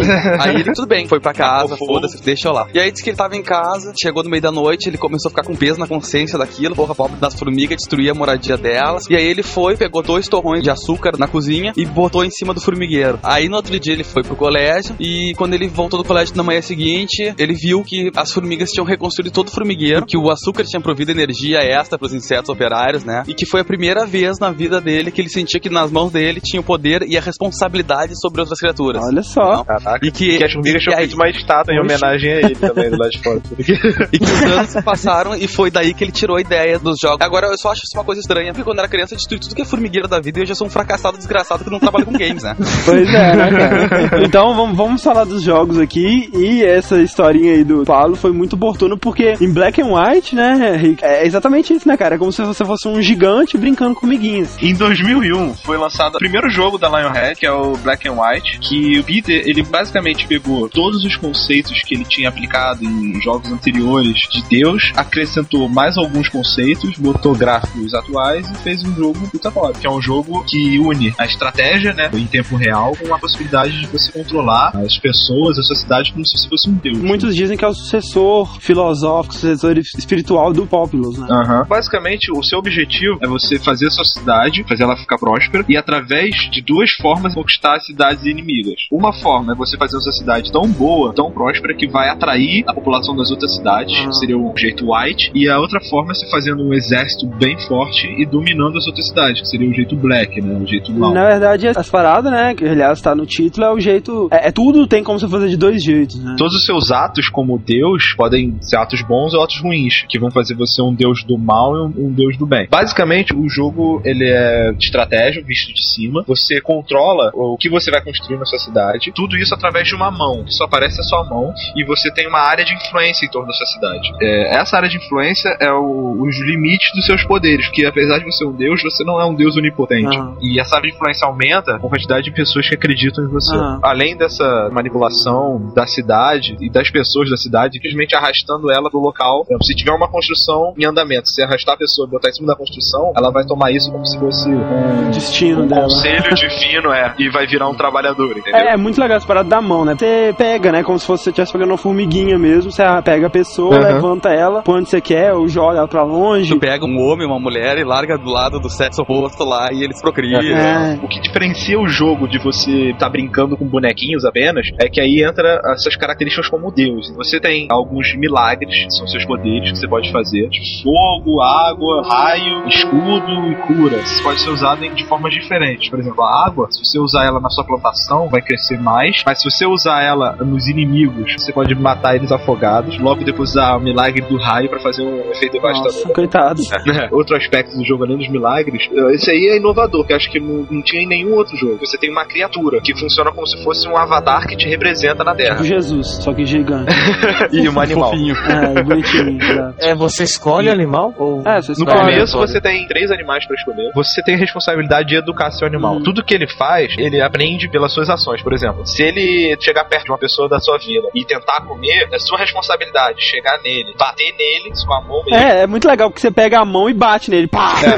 Pra ensinar que não deve fazer isso, ou fazer carinho É. pra incentivar ele a fazer isso mais vezes. legal, cara. É muito engraçado. através desses seus ensinamentos, né, ele pode ser uma arma de guerra devastadora, ou ele pode ser um animal que vai ajudar muito a sua vila, ajudando a regar os campos ou construindo as casas. Ele ajuda os aldeões, vai lá, pega madeira, leva pro lugar, pega comida e bota no lugar Aham. certinho. E tu pode botar aquela coleirinha nele e amarrar no teu punho, assim, Aham. pra ele sempre andar onde tu vai. E é legal que a aparência dele muda, né? Se você for mal, se for bom. Você que ver, a vaca, cara, quando ela tá do mal, ela é sinistra, com um chifre pontiagudo, assim. Outra coisa que é legal é que você é guiado, né, pela sua Sua consciência, consciência. né? Que é aquela coisa bem estereótipa, um diabinho e um deus, assim, falando, tipo, você pode ser bom e fazer isso, ou você pode ser mal e fazer isso. E o jogo, no fundo, ele tem um background, ele tem uma história mesmo, ou é só Tem. você ficar lutando contra outra divindade? Então, tem mais de 400 quests, né, Rick? Sim, é, em cada mapa tem uns pergaminhos prateados que eles fornecem algumas quests. Algumas coisas são fáceis, sabe? Você tem que ajudar um cara que tá com uma pedra na fazenda dele. Você vai com sua mão e tira a pedra de cima. Aham. Aí o seu objetivo no final é você fazendo novas cidades, né? Porque cada fase é uma ilha. E no final você enfrenta diretamente entre Deus no- na, na ilha final. entendeu? Ele foi muito bem avaliado, né? Pra você ter uma ideia, na IGN, só três jogos até hoje receberam a nota 9.7. É, Half-Life 2, Bioshock e Black and White 1. Pois é. Black and White 1 tem uma expansão Ah, que é Treat Island, que na verdade acho que só tem mais algumas criaturas pro jogo e mais algumas quests em outras Ah, ilhas. deve ter mais uns mapinhas, né? Acho que tem outras construções Ah, também. essas paradas As normais. criaturas é crocodilo, galinha e rinoceronte. Uma galinha, né, cara? Como assim? É, então, o segundo jogo da Lionhead foi o maior sucesso, digamos, né? Até então. Tanto de crítica quanto de público, que foi o Fable, inicialmente chamado de Project Eagle. E o Pablo vai nos contar sobre Fable. O primeiro Fable, ele foi anunciado em 2001 e ele tinha essa ideia de ser uma coisa totalmente diferente, como todo mundo sabe, o Peter Molyneux falou mais do que sabia, Ah, é. prometia mundos e fundos Não, olha só, cara, uma das promessas dele é que o mundo seria tão dinâmico que você veria as plantas crescendo em tempo real, tá entendendo? se você estivesse olhando pra uma grama, você ia ver uma árvore germinando e crescendo, sabe? Olha a vi- viagem da cabeça do sujeito. E ele prometia também que tu ia do nascimento à morte. E na versão final, na verdade, quando tu é criança, a tua adolescência passa absurdamente rápido, porque é quase um tutorial. Aham. E aí tu vive até os 65 anos e tu literalmente ou morre ou se aposenta, não passa disso. Embora a gente tá falando tudo isso, não quer dizer que o jogo seja ruim. Longe, Longe disso. disso. Não mesmo. O jogo é ótimo, embora ele teve seus problemas. O maior problema do Fable foi isso, né? Foi o overhype aí, que o pessoal tava esperando uma coisa que realmente ia mudar o mundo e foi só um jogo muito bom, né? a expectativa que criou em cima do que teve a versão final. Mas enfim, o jogo, querendo ou não, ele trouxe muita inovação. Na verdade, a história do jogo é rapidinha. Quem tá- vai começar a jogar agora, não, não presta muita atenção na história porque tu desacompanha Ah, dela. Porque é uma coisa tão viva, é um universo tão independente que tem horas que tu nem sabe por que, que tu tá seguindo a história. Tanto que se você seguir só a história, você termina o jogo em, sei lá, 8 a 10 horas. Só que, cara, o- você pode ficar 100 horas jogando. A história dele é assim: quando tu começa nele, tu fica meio perdido porque tu é apenas uma criança e teu pai diz que tu tem que comprar ah, alguns doces que é o aniversário da tua Ah. mãe. e aí eu todo inocente fui, peguei o dinheiro, teu pai te dá o dinheirinho lá, fui comprar os doces e aí tu começa a descobrir o mundo. Pode ter a opção de comprar os doces pra tua mãe ou então comprar umas bombinhas pra ti. Tipo, João e Pé de Feijão. Isso, primeiro. Só que aí começa as primeiras ações do, de tu escolher se tu é o bom ou É, o mal. e aí já vemos, né, mais essa parada de escolha, né? E no Fable, mais que nunca, ele mesmo promoveu o jogo como sendo um jogo que a motivação principal de tudo que você vai fazer é a escolha, né, entre o bem e o mal. Aí eu acabei comprando os doces. E falei, ah, afinal, minha mãe, aquela coisa. O Pablo se coloca no lugar mesmo, né? O bom e o mal tá sempre presente né, nas tuas escolhas. E aí tu vai andando pela cidade, e aí tu pode proteger uma criança ou socar ela também. Uhum. E aí tu vai fazendo isso e vai tendo primeiro contato com as tuas ações. Até que uma hora, do nada, um grupo de vândalos, vamos dizer assim, começa a botar fogo na tua vila, queima a vila Mas aí inteira. você ainda é Sim, criança, ele é cara? criança. Ainda é criança, mas ele bota fogo na tua vila e, e o grande mandante desse grupo é um cara chamado Jack of the Blades. Não me pergunta por quê, o teu pai morre Ah. e a tua irmã e a tua mãe são raptadas pelo bando. E tu só não se fode porque na hora aparece um mago qualquer lá e ele te teletransporta Pra Hogwarts. Aí você descobre né, que você era um bruxo. te leva pra Heroes Guild, aí vai fazer um treinamento pra tu ser um herói. Nessa parte do jogo, pra quem vai começar a jogar, é muito linear o jogo. Eles te mandam, ah, vai no fulano de tal e luta com espadas, vai no ciclano que ele te ensina magia, agora leva a galinha pra ciclana. Que na verdade, a tua infância e tua adolescência nada mais é do que um tutorial pro jogo. É, pra você aprender suas habilidades e etc. É, como é que tu gasta experiência, como é que funciona a coisa. Por isso que ele é bem linear. E aí, quando tu vira adulto, que o jogo realmente começa. No princípio, a, a Heroes Guild ela serve mais como um lugar onde tu consegue quests pra ganhar dinheiro e ganhar reputação e pra começar tuas decisões se tu vai ser uma pessoa boa ou má. Cada quest ela, ela tem umas coisas engraçadas porque ela tem assim, atos he- heróicos na quest. Por exemplo, uma coisa é tu ir matar um dragão. Agora, se tu quer fazer um ato heróico, tu lê a quest e ela tem que matar o dragão pelado. e aí tu faz só de, tu for só de cueca matar o dragão, depois fica todo mundo falando, ah, ele matou um dragão de cueca. Vou matar o dragão comendo cereal matinal, tá ligado? Uma coisa legal é isso, né, Pablo? Quando você vai na cidade, as pessoas elas reagem a você de acordo com o que você fez, de acordo com o que sua aparência e tudo mais. Isso. É engraçado isso até. Porque se tu for uma pessoa boa, quando tu for na cidade, as crianças ficam te seguindo, as pessoas ficam batendo palmas pra ti. Onde tu E é legal que assim, né? Apesar de que você escolhe o nome do seu personagem, você tem um título, né? Um, Ah, é. Chicken Chaser. É uns nomes, assim, sabe? Uns apelidos, assim. E aí você passa assim, o pessoal, olha ali o Chicken Chaser, ai, aí eles vão batendo palma ou saem correndo Nossa, de medo. que orgulho. É. Não, mas isso, se tu enche a cara, tu bebe muito, começam a te chamar de gente de cachaça, bebum, pela boca.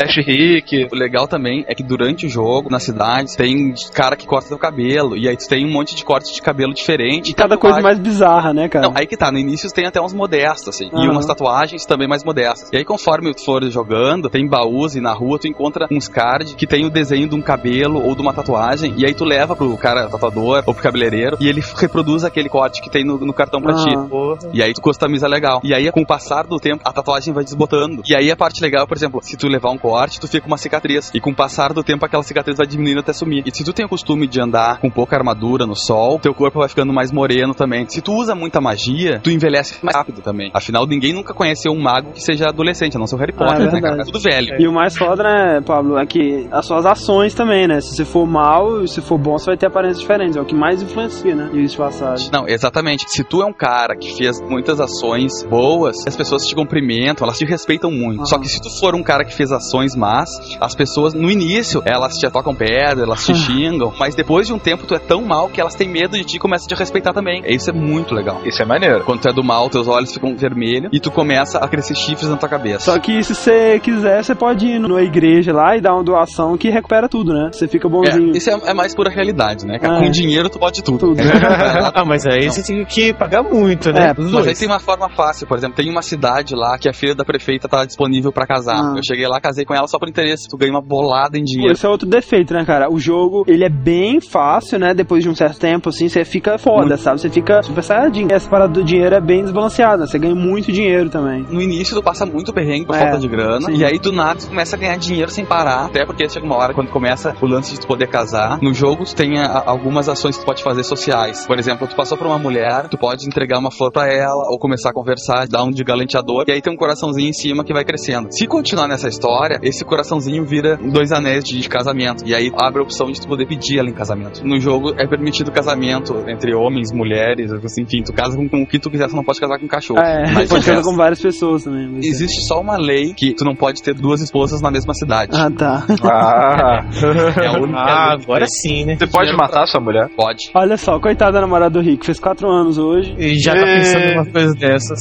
E cara, o mais fantástico disso é que tudo isso que a gente falou não é o jogo principal, né? Nós estamos falando Não de é. brincadeirinhas que você pode fazer enquanto você está jogando, né, Pablo? E fala um pouco aí do sistema de luta, então. Bem interessante, né, cara? É, o sistema de luta ele é bem diferente. Tem a opção de escolher se tu quer lutar com espadas, lutar à distância, ou seja, com arco, né? Ah. Ou então com o uso de magias. Essa é a parte legal do Fable. Na verdade, tu não é obrigado a seguir um caminho só. E tu gasta pontos. Como todo RPG, né? Tu ganha experiência e gasta onde tu quiser depois. Só que a parada do sistema de luta é que você controla, né? É um RPG que tem as chances e tal. Não é por É- é um- né? Não, é, ele é um action RPG, É. né? Na verdade, tu sai batendo em quem for, tu controla tudo que tu quer, desde selecionar qual magia, isso em real time, né? Aham. Tem um jogo muito bom que por si só, apesar de curto, seria foda. E além disso, tem um mundo de coisas pra você fazer, né? Pra você explorar e conversar. É que na verdade o jogo, assim, ó, quem brinca lá e se divertindo e casando e, e evoluindo, vamos dizer. Cara, quando tu chega no final, quando tu chega na última batalha, é ridículo. É, Ah, é. ridículo. Ela é Tipo, absurdamente Você tem tanta coisa pra recuperar seu health que você pode ficar no mesmo lugar só batendo, né? Você É, não precisa não se precisa nem mexer. esquivar nem nada. Outra coisa que eu achei divertido no jogo é o seguinte: ele tem as side quests e muitas delas são as portas, além de ter com os NPCs. Aham, é Tem uma verdade. porta que conversa contigo e te passam outras missões. Aí é coisa mais variada, por exemplo, tem uma porta que ela diz que tu só pode voltar lá se tu engordar não sei quantos quilos. e aí tu tem que ir numa cidade, encher a cara de comida e doce, massa. Essas side quests que dão mais agilidade pro jogo. A história desenrola. Eu não vou também dizer que tu pode simplesmente se alienar e fazer tudo. Não, porque quando tu vê, tu tá envolvida na quest da história e tu tá tocando ela pra frente. A coisa tem um um andamento bom. Outra coisa que foi bem criticada é que a história, tanto se você for bom quanto se você for mal, é praticamente idêntica, né? A parte da história mesmo. Não muda. Ah, sim, é. Isso é. Uma frase que eu gosto que é bem Fable. A diferença do Fable pros outros RPGs é que, por exemplo, Final Fantasy X, tu é um cara vestido estranho que nem uma bicha Aham. e tu tem que te contentar com aquilo, entendeu? É. No Fable é tu. tu. Tu decide o corte de cabelo, decide o que tu vai fazer, se tu vai ser bom, se tu vai mal, se tu vai casar, se tu não vai casar, tu decide. É, o mundo, né? Tá lá pra você fazer do jeito que você quiser, né, cara? Exatamente, tu não tem que se enquadrar com estereótipos de outros Se personagens. você não quiser também, você pode não seguir a história, ser um vagabundo bebendo no bar, acabou. É, é muito engraçado que tu enche a cara e aí depois tu tenta conversar com uma mulher que tá tão bêbado que tu vomita na frente dela, a mulher vira as vai embora, cara. É muito engraçado isso. Mas outra coisa muito foda é a trilha, né, cara? Dá Ah, um clima é- excepcional. A trilha cara. sonora é um caso à parte porque ele é feito pelo Danny Elfman, É, que não, pra, olha quem só. não, pra quem não conhece, é o cara que ele fez a trilha do, do Homem-Aranha, Homens de Preto, Batman. a trilha de entrada dos Simpsons é dele. Olha só. É tudo dele, cara. cara, não é pouca bosta. Porque também teve o esquema que a Microsoft acreditou no projeto e investiu dinheiro em cima, né? É. Tanto que ele foi exclusivo pro Xbox. E acreditou tanto que depois comprou a Lionhead, né? Comprou. Moliné, eu já falei em uma entrevista que um dos motivos de se dar tão bem com a Microsoft é que é, o desenvolvimento de Fable, a Microsoft deu apoio, foi atrás, não simplesmente falou, ah, você tem que entregar esse jogo, Aham, e deu. é. Na trilha sonora, a música de abertura do Fable, pra quem for jogar agora, não perde, porque ela foi gravada pela Filarmônica de Londres. Olha só, cara, meu Deus. 50% do orçamento foi só na Foi- música. Faltando uma semana pra sair, alguém falou assim, pô, bem que podia ter música orquestrada, né? Não, mas tem. Não, a Filarmônica vai fazer a música de abertura. E aí a Microsoft, tá merda, tranca esse cara, pelo amor de Deus. O primeiro Fable, apesar de tudo, né, apesar do overhype, apesar de muita gente ter se decepcionado, porque achou que ia ser uma coisa de outro mundo, né, cara? Isso foi um jogo muito bom. Mas mesmo assim, ele ganhou mais de 50 prêmios e atualmente ele acumula uma média de 85% de notas no Game Rankings e no Metacritic, né? Que é uma coisa muito boa. É um jogo que você pode jogar no Xbox ou no PC, né? Vale a pena demais, que é um jogo que não tem a fama que merecia, né, cara? É um jogo fantástico, é um jogo que merece ser jogado. Você que gosta de Zelda, né? Você que gosta de jogos de aventura aí, de RPG, né? De exploração. Você que gosta desses jogos que você pode fazer tudo Pra quem, na vida. pra quem gosta de jogos, ponto. Jogue feio. Pra quem?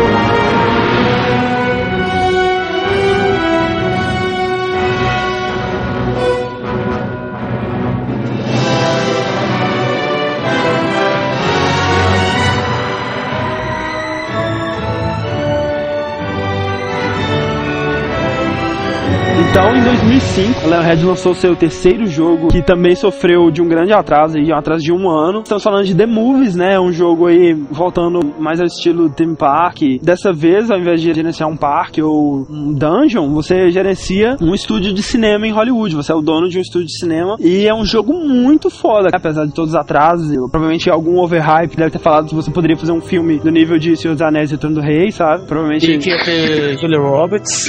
E basicamente são três jogos em um, né? Você tem essa parte de criar e gerenciar um estúdio, né? Ou seja, que nem o Theme Park, você posiciona os sets e a parte administrativa e os trailers dos atores e a sala de descanso dos funcionários. Contrata pessoas, contrata equipe, contrata essa parada toda, gerencia os gastos e os lucros. Tem a parada de você gerir a carreira de um astro, você cria um ator, tipo The Sims, você escolhe o rosto dele, o cabelo, os olhos, a corpo, etc, tudo. Cuida especificamente desse cara. E tem a parte que eu acho que é mais interessante, né, que é de fazer os filmes, né? Você cria seus próprios filmes curtos de 30 segundos a 3 minutos. Você pode, na verdade, você pode fazer um filme de 20, uma hora, se quiser, mas é, é, é bem complicado, até porque um filme de um minuto, você demora no tempo do jogo cerca de um ano pra fazer. É, é como se um minuto naquele universo representasse uma hora e meia. Pablo, ele tá me perguntando pro MSN, ele quer saber se dá pra fazer filme pornô nesse jogo. Cala a boca, desgraçado.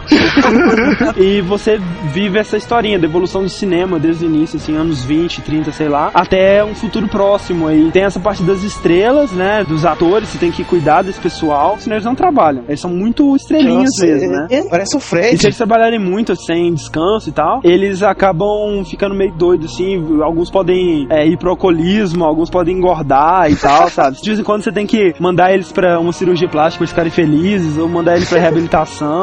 Também tem os paparazzi, os paparazzi chegarem no momento ruim do ator, ele fica puto e não grava.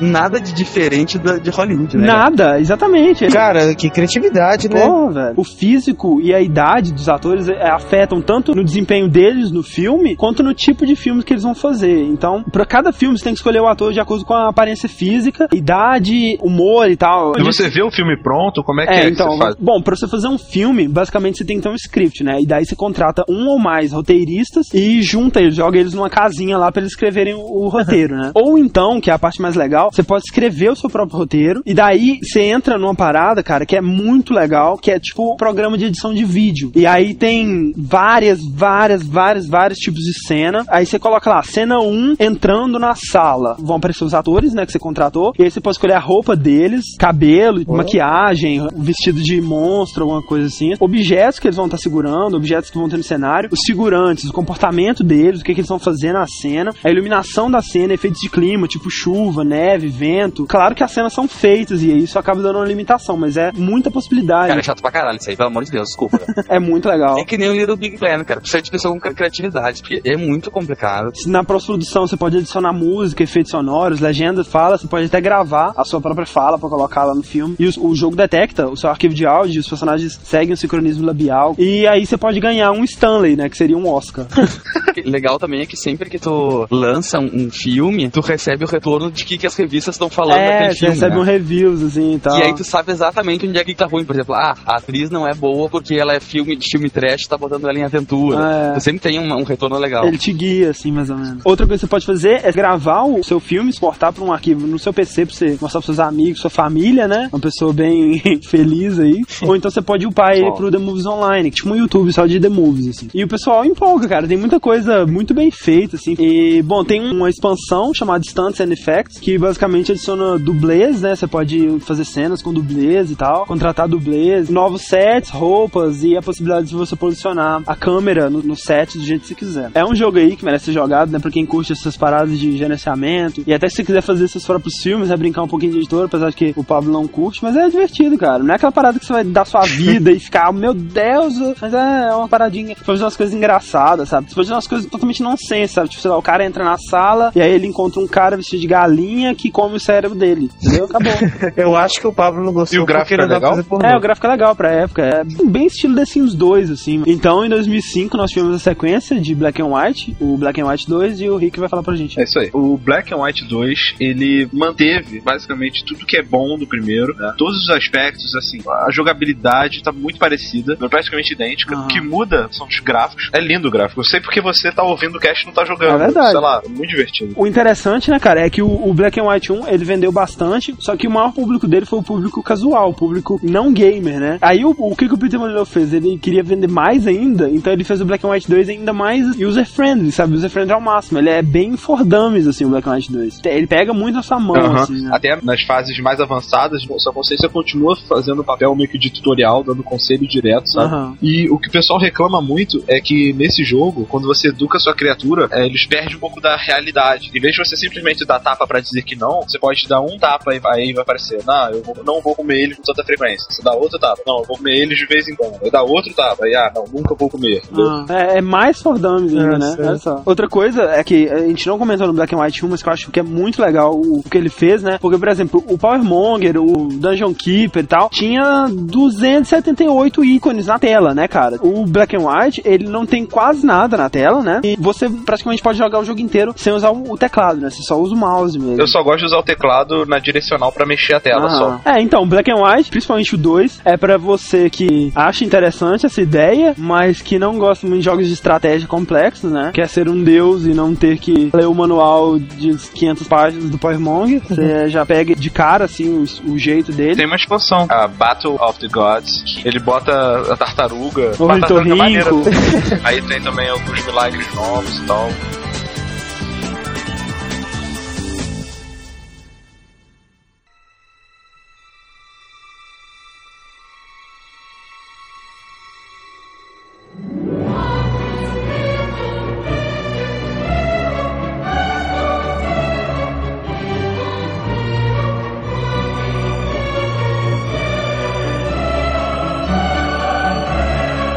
Vamos agora, né, para o motivo de estarmos fazendo esse podcast sobre o Molyneux nessa época, né, cara? Que é o mais novo lançamento da Lionhead, talvez o jogo mais aguardado de sua história, né? Que é Fable 2, cara, que lançou semana passada, né? Fable 2. Agora que vai começar o cast de verdade. Podia ter pulado até aqui, mas nós somos malvados. Na verdade, não, cara. Na verdade, o, o importante foi saber. Não, na verdade, o cast começa aqui mesmo.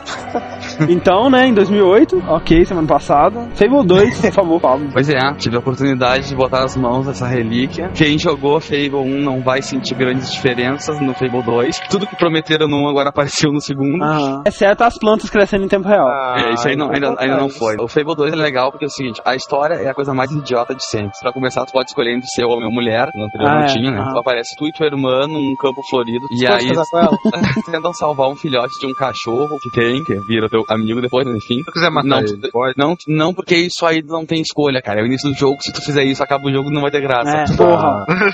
Depois que tu salva o cachorro e tudo, você é meio que convocado por um cara chamado Lord Lucien. E aí, do nada, não me pergunta por que ele mata a Rose. Ah. Mas não consegue te Ah, matar. E aí tá a brecha, né? Tu já sabe que agora tu tem que vingar a morte da tua irmã. Isso aí logo no início, né, cara? Pra chocar o pessoal. Isso é, é os primeiros segundos do jogo que acontece isso aí. Tô criança ainda. E aí começa a história toda, assim, né? Esse jogo, ele se passa, veja bem, 500 anos depois do primeiro Fable. É, uma era depois, né? Ninguém mais lembra do seu personagem do Fable 1, né? Não existem mais heróis na Terra. Tu é um descendente direto da última linhagem de heróis que existe. 10 anos se passam, né? E aí tu tem que ir atrás da vingança de tentar conseguir achar de novo o dito esse. Cara, 10 anos, o cara pode ter morrido, pode ter sido É. atropelado, alguma coisa, você vai procurar ele pra vingança. Atropelado por uma charrete, né, velho? Bom, o mundo tá muito mais detalhado que o primeiro Fable. Graficamente falando, ele tá muito legal. Ah, tá muito, bonito, melhor. né, cara? Muito bonito mesmo. Nossa, ele tá lindo. Efeitos de iluminação, assim, as plantas, né, cara? Tá muito legal.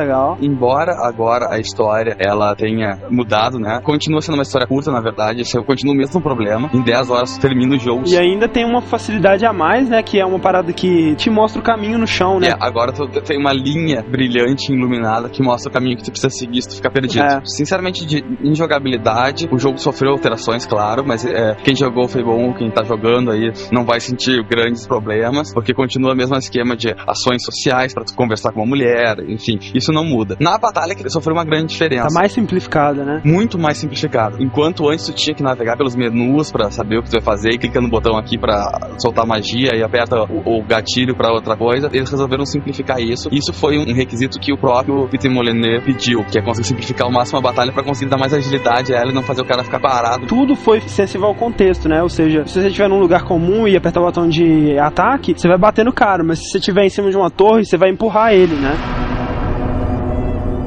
Alô? Opa, Lada! Opa, beleza, galera? Voltando dos mortos. Quem? Quem é você? É. Eu reconheço a voz de algum Tem lugar. respawn aqui. Tá falando do Fable 2 aqui, cara. Do sistema de batalha que tá bem mais simplificado, né? Eu acho que eles simplificaram em alguma coisa e cagaram em outras, assim, sabe? Primeiro porque, tipo, eles simplificaram demais. Chega a ser um smash button, assim, É, né? é. E, e as skills me irritam demais, cara. Tipo, eu não consigo usar uma skill rápido. Se eu não consigo trocar uma skill... Não Tem que fazer malabarismo com o controle. né? É, É, isso é. Pra mim, o ponto do jogo que ficou muito foda é o cachorro, cara. É engraçado como o cachorro substituiu 100% o minimap, ficou muito bom. Pô, o cachorro ele te indica onde é que tem coisa. Então, se você não quer mais que ele ache tal tipo de item, você briga com ele, ele não acha mais aquele tipo de item, assim, Tá sabe? que nem Black and White, né, Rick? É. Eu não sei se aconteceu contigo, mas pra mim o cachorro ele tá super bugado também, cara. Se for falar de bug do jogo, fudeu, cara. Que Fable 2 ele precisava de mais um ano pra ser corrigido, cara. Tudo no jogo é bugado, velho. O bug mais escroto é o tipo com o cachorro, porque no início do jogo pode comprar uma bolinha pra brincar com ele. Aham. Aí eu peguei a bolinha e joguei pro cachorro buscar e o cachorro foi embora, cara. Ah, não, isso direto acontece.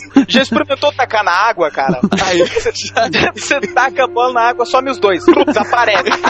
Acabou de dar um respaldo um dog do teu lado, cara. Cara, mas foi muito Como engraçado. é que é a função do cachorro, minimap? Como é Não, que é? é que assim, ó, o cachorro agora ele tem essa função de te ajudar nas histórias. Se tu chega perto de um lugar onde tem uma chave, ele vai pra perto pra tu desenterrar com uma pá, ele te mostra onde é que é o caminho, ele late pra ti. Ele é o que ele disse, ele, a função dele é ser o minimap pra tu achar baú, pra tu achar chave, pra tu achar item que tiver solto no chão.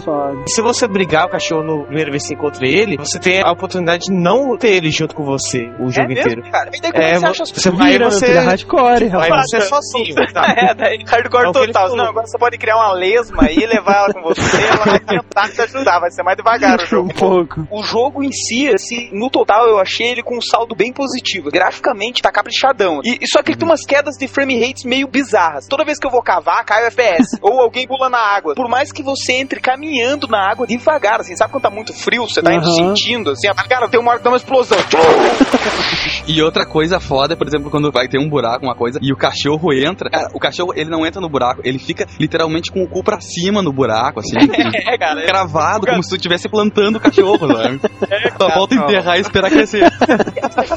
As animações do cachorro tão alucinantes, cara. Você vê ele correndinho atrás do rabo, assim, tá muito bem feito. Mas do boneco principal tá uma bosta, cara. Ele corre mais devagar do que ele realmente anda, assim, Que sabe? bizarro, cara. Tem uns bugs de colisão no jogo que me irritam. Tem uns de NPC que, além de colisão, é, é bizarro. Por exemplo, tu vai falar com o NPC e aí ele diz, ah, vem aqui, me siga na taverna. E aí o bicho simplesmente dá de cara na parede e fica caminhando pra outra parede, assim. Não, ele não trava. Esse tipo de coisa acontecia no GoldenEye do Nintendo 64, É, velho. cara, pois é. Agora, o que eu achei mais tenso no jogo todo, cara, é essa parada do bem e do mal, assim. O lado mal é 300% mais fácil, cara. Eu, Ah, eu, chego, é. eu cheguei numa cidade e eu precisava pegar uma quest com um cara. Daí o cara falou, ah, eu não te conheço, não vou te dar quest, vou te pedir nada. Fique famoso na cidade. Tava passando na frente de um portal, assim, daí tinha um cara guardando o portal, eu falei com ele, ah, não, isso aqui é uma sociedade secreta, tal, pra entrar aqui você tem que ser bizarro. Ah, faça alguma bizarrice. daí você pega cinco pintinhos e come cinco pintinhos vivo na frente dele, assim. Daí você entra, desce um calabouço gigante, assim, e você chega lá, tem tipo uma roda da fortuna, assim, com um monte de maneiras diferentes de matar alguém, assim. Que e daí o isso? cara fala, ah, você tem que trazer pessoa pra cá, né, cara? Eu fui correndinho na cidade, lá eu falei, ah, eu vou só testar, né? Eu não quero ser mal, mas eu vou só testar. Vai que não acontece nada, né? Vai que estraga a máquina. testar, né? Tinha uma mulherzinha lá, daí eu comecei a conversar, daí eu dancei na frente dela, daí eu fiz joia pra ela, daí eu mostrei meus músculos, daí eu dei um anel pra ela, daí ela falou que queria se casar comigo, eu falei, ah, então me segue. Daí Caraca, levei como ela. é que as coisas são fáceis, né, cara? Daí você vai pra uma alavanca, assim. Eu puxei a alavanca, rodou a roda da fortuna, assim, cara, caiu num raio, deu um raio e matou a mulher na hora. a cara de Dacho, assim, não, não, não pode. Eu gostava dela. É isso. Seria o único aspecto, assim, que eu achei muito bem bolado. Tá no cara. estilo que ele prometeu pro 1, né, cara? Exatamente, cara, O exatamente. mundo tá bem dinâmico, assim. Ele é muito bom, mas infelizmente, cara, esse maldito mundo da internet, onde todo mundo se contenta com patches, então lança o jogo do jeito que tá e lança um Ah, patch isso no é outro. foda. E até foi quando o Peter tomou um puta chamada nos ovos da Microsoft lá, que ele falou numa entrevista, né, "É, o jogo podia estar melhor. se fudeu, né, cara? A Microsoft falou, você não vai falar isso não, otário. Ele falou que dava nota 8 pro próprio jogo. Que isso, Exatamente. cara? Tu não tem um mapa mundi, né? É. Dizem que o jogo é 10 vezes maior do que o Fable 1. Realmente, tu anda muito mais do que o Fable 1. Só que como não tem o mapa do jogo, tu perde total a noção de distância das coisas, Ah. se a vila fica muito longe ou se ela fica muito perto. Ele tem uma coisa que é muito bugada, mas assim, quando você marca uma quest, ele fica um, um rastro de purpurina no Ah, chão, assim. ah, tava E é, e é muito bugado. E às vezes vai pra um lado, você tá passando, ele vai pro outro, cara, e desaparece, aparece, é um cabeda. Você fica andando em círculos, né? Basicamente, daí tem o cachorro que manda pra um lado, tem o troço que manda pro outro. Pra mim, o jogo ele ficou muito mais, tipo, fechado, assim, sabe? Eu sigo aquela Uhum. merda, aquela não olha pro lado. E no Fable 1, não. No Fable 1 era bem mais livre, assim. O É. Molino falou, isso você pode desabilitar no menu, né, cara? Mas você começa com isso, sabe? Você acostuma. Eu não consigo pensar eu jogando Fable agora sem isso, assim, sabe? Aham. E o Pablo aí, que já terminou, tipo, eu não sei, uma galera de amigo meu que terminou também estão falando que o jogo é muito curto, cara. Ah. É isso que eu ia falar. Se tu esquecer a side quest e resolver casar e o cacete, cara, em 10 horas tu acaba o jogo rindo. Porra, Se tu brincar de, de jogar em co-op pela internet, cara, aí tu diminui isso pra 5 horas tranquilo. Que isso, Nossa, cara? cara. é muito pouco. Não, ele é muito curto, ele consegue ser mais curto que o Que primeiro. isso, Nossa, cara, Fable é um jogaço, cara, é must buy pra quem tem o Xbox 360, cara, porque, porra, quem jogou um sabe o que, que Fable representa, né, cara? Ah, Eu não sei, pra mim o Fable 1 foi um, de longe um dos melhores RPGs que, que eu já joguei, cara. Peter mandou demais nesse jogo. A trilha sonora do jogo merece 10, Ah, sem dúvida. que nem assim, primeiro, cara, né, cara? Exatamente, cara. No começo do jogo, cara, você se emociona, assim, sabe? Pô, é muito bonito, a música bem trabalhada. A dublagem também tá muito boa, cara. Totalmente Ah, não, tá muito coisa. bom. E você vê a fluidez no lábio dos bonecos, assim, sabe? Como se ele tivesse expressão, assim mesmo, sabe? E é por esses detalhes que eu acho que o Fable merece muito respeito, assim. As quests não te dão dinheiro, né? O que dá dinheiro é você trabalhar, né, cara? É. Mas, pô, eu vou te falar que eu adoro trabalhar, eu acho muito massa, cara. Ele ficar cortando lenha, acertando o botãozinho, ele já fez o combo de 52 ali, cara, dando 4 centão por cada madeira cortada, tava lindo, cara. Você não pode roubar as pessoas, não? Pode roubar, pode roubar. Você chega na porta de uma casa, daí, tipo, se você apertar o A, ele vai bater na porta. Eu acho que se você apertar, eu não sei se é o B ou o que que é, ele arromba a porta. Daí você Ah. pode ir nos armários roubar, assim, de boa. Praticamente tudo que é casa tu pode entrar, cara. E pode comprar, né, cara? Você pode comprar É. e alugar a casa. Não, e aí eu resolvi fazer a experiência e jogar no, no co-op pra ver qual era. E aí, cara, muito legal. Não inventa de jogar agora. Acaba o jogo primeiro e depois tu É. brinca de jogar com isso de novo, se for o caso. Porque no, no, no co-op é assim, pode entrar uma pessoa de level muito mais alto que o teu. Então o jogo fica muito fácil fazer as quests e fica muito rápido as quests, na verdade, né? Uhum. O mais legal é, que é o seguinte, é totalmente maleável o que tu pode fazer no co-op. Por exemplo, se o cara quiser entrar, ele pode negociar contigo, tipo, tá, eu te ajudo, mas tu me paga tanto. E aí tu dá o dinheiro pra ele. Ah. Caramba, que maneiro isso, hein, cara? Muito legal. Ou então, por exemplo, tá, eu te ajudo, mas assim, ó, todo o dinheiro que cair no chão é meu e toda a experiência vai pra ti. E isso no jogo tu pode calibrar pra ser assim. Que susto, maneiro. Pablo. Pensei que tu ia falar alguma coisa tipo, eu te ajudo, cara, mas vai ter que rolar aquela. Vai ter que casar comigo, né? Não, não. Aproveitar que o Batata aí, que ele deve ter passado por isso também. Tem a parte dos casamentos, né, também, como o outro. E dessa vez não precisa casar pra trepar.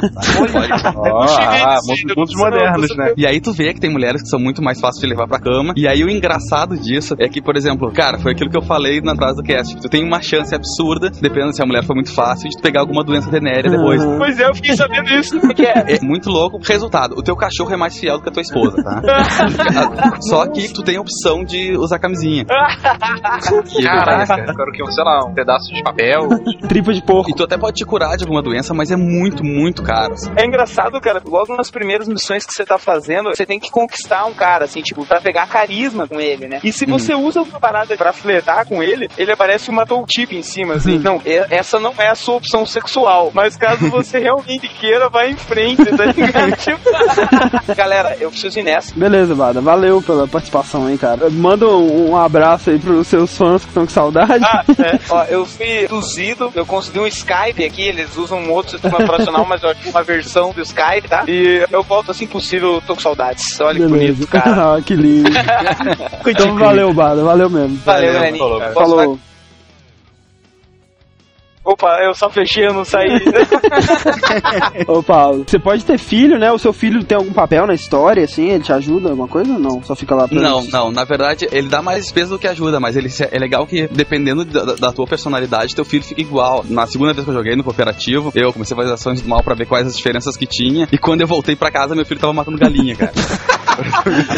Foda. Seu filho, ele não, não vira adulto, não. Não, né? não. De bebê ele passa pra adolescente, mas trava aí. Se tu for um pai ausente, que pouco visita, ele dá pouca bola pra ti, assim. Se tu vai direto, sempre que tu chega, ele vem correndo, pula nos teus braços, aquelas coisas de criança. Fable 1 ou, ou Fable 2? Cara, assim, ó, eu sou bem mais do Fable 1 justamente pela falta de bug, que no 2 apareceu horrores, assim. E, e olha só, né, cara, porque o Fable 2, cara, mesmo com tanto bug, olha a quantidade de bug que o Bada e o Pablo citaram, e ele ainda tá recebendo notas muito boas, né, cara, tudo 80% pra cima É. aí. Imagina se não tivesse esses bugs, cara, que o jogo seria uma obra-prima, cara. Meu Deus. Atrasa mais o jogo, mas faz um jogo bem feito. Então, Fable 2 é isso, né, cara? E, bom, só pra finalizar, o próximo projeto do Molineux e da Lionhead tá atualmente sendo chamado de Projeto Dimitri, né? Quase nada se sabe, pelo que as pessoas estavam especulando, seria um jogo no estilo de Fable, só que muita gente achava que o Projeto Dimitri tinha evoluído pro Fable 2, que na verdade o Fable 2 era o antigo Projeto Dimitri, só que o Molineux já disse que não. Recentemente ele disse que não, então fica a dúvida aí, né? O que será, o que está vindo aí, né, cara? O que a gente pode esperar é uma coisa boa, né, cara? Mesmo que bugada, uma coisa boa, porque Pode fazer coisa boa. especulação? Por favor. Tipo, conhecendo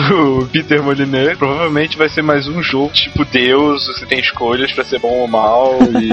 Com certeza, com certeza. Só que na Rússia, né, Dimitri?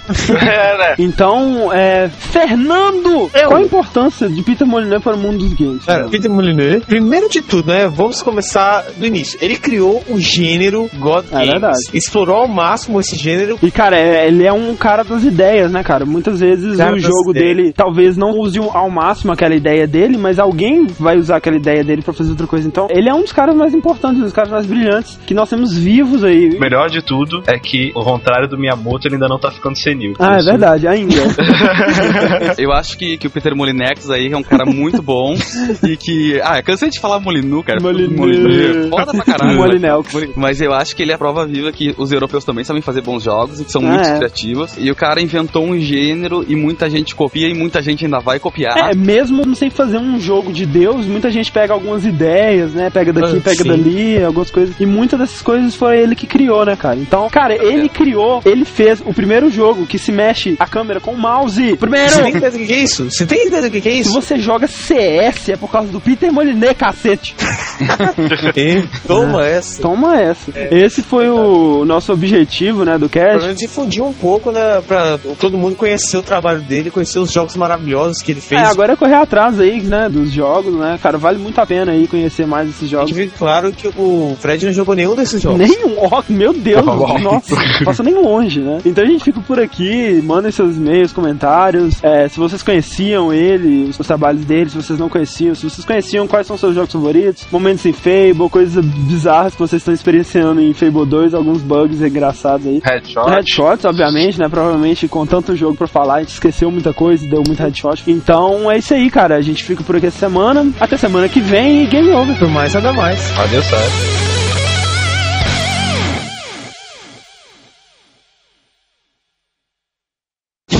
Peguei doença venérea de um homem, cara. Foi muito constrangedor. Que porra. Pô, cara, isso fora do contexto, né, cara? Se colocar só essa parte. pega, mas essa é- parte, pega essa parte e bota no easter egg É.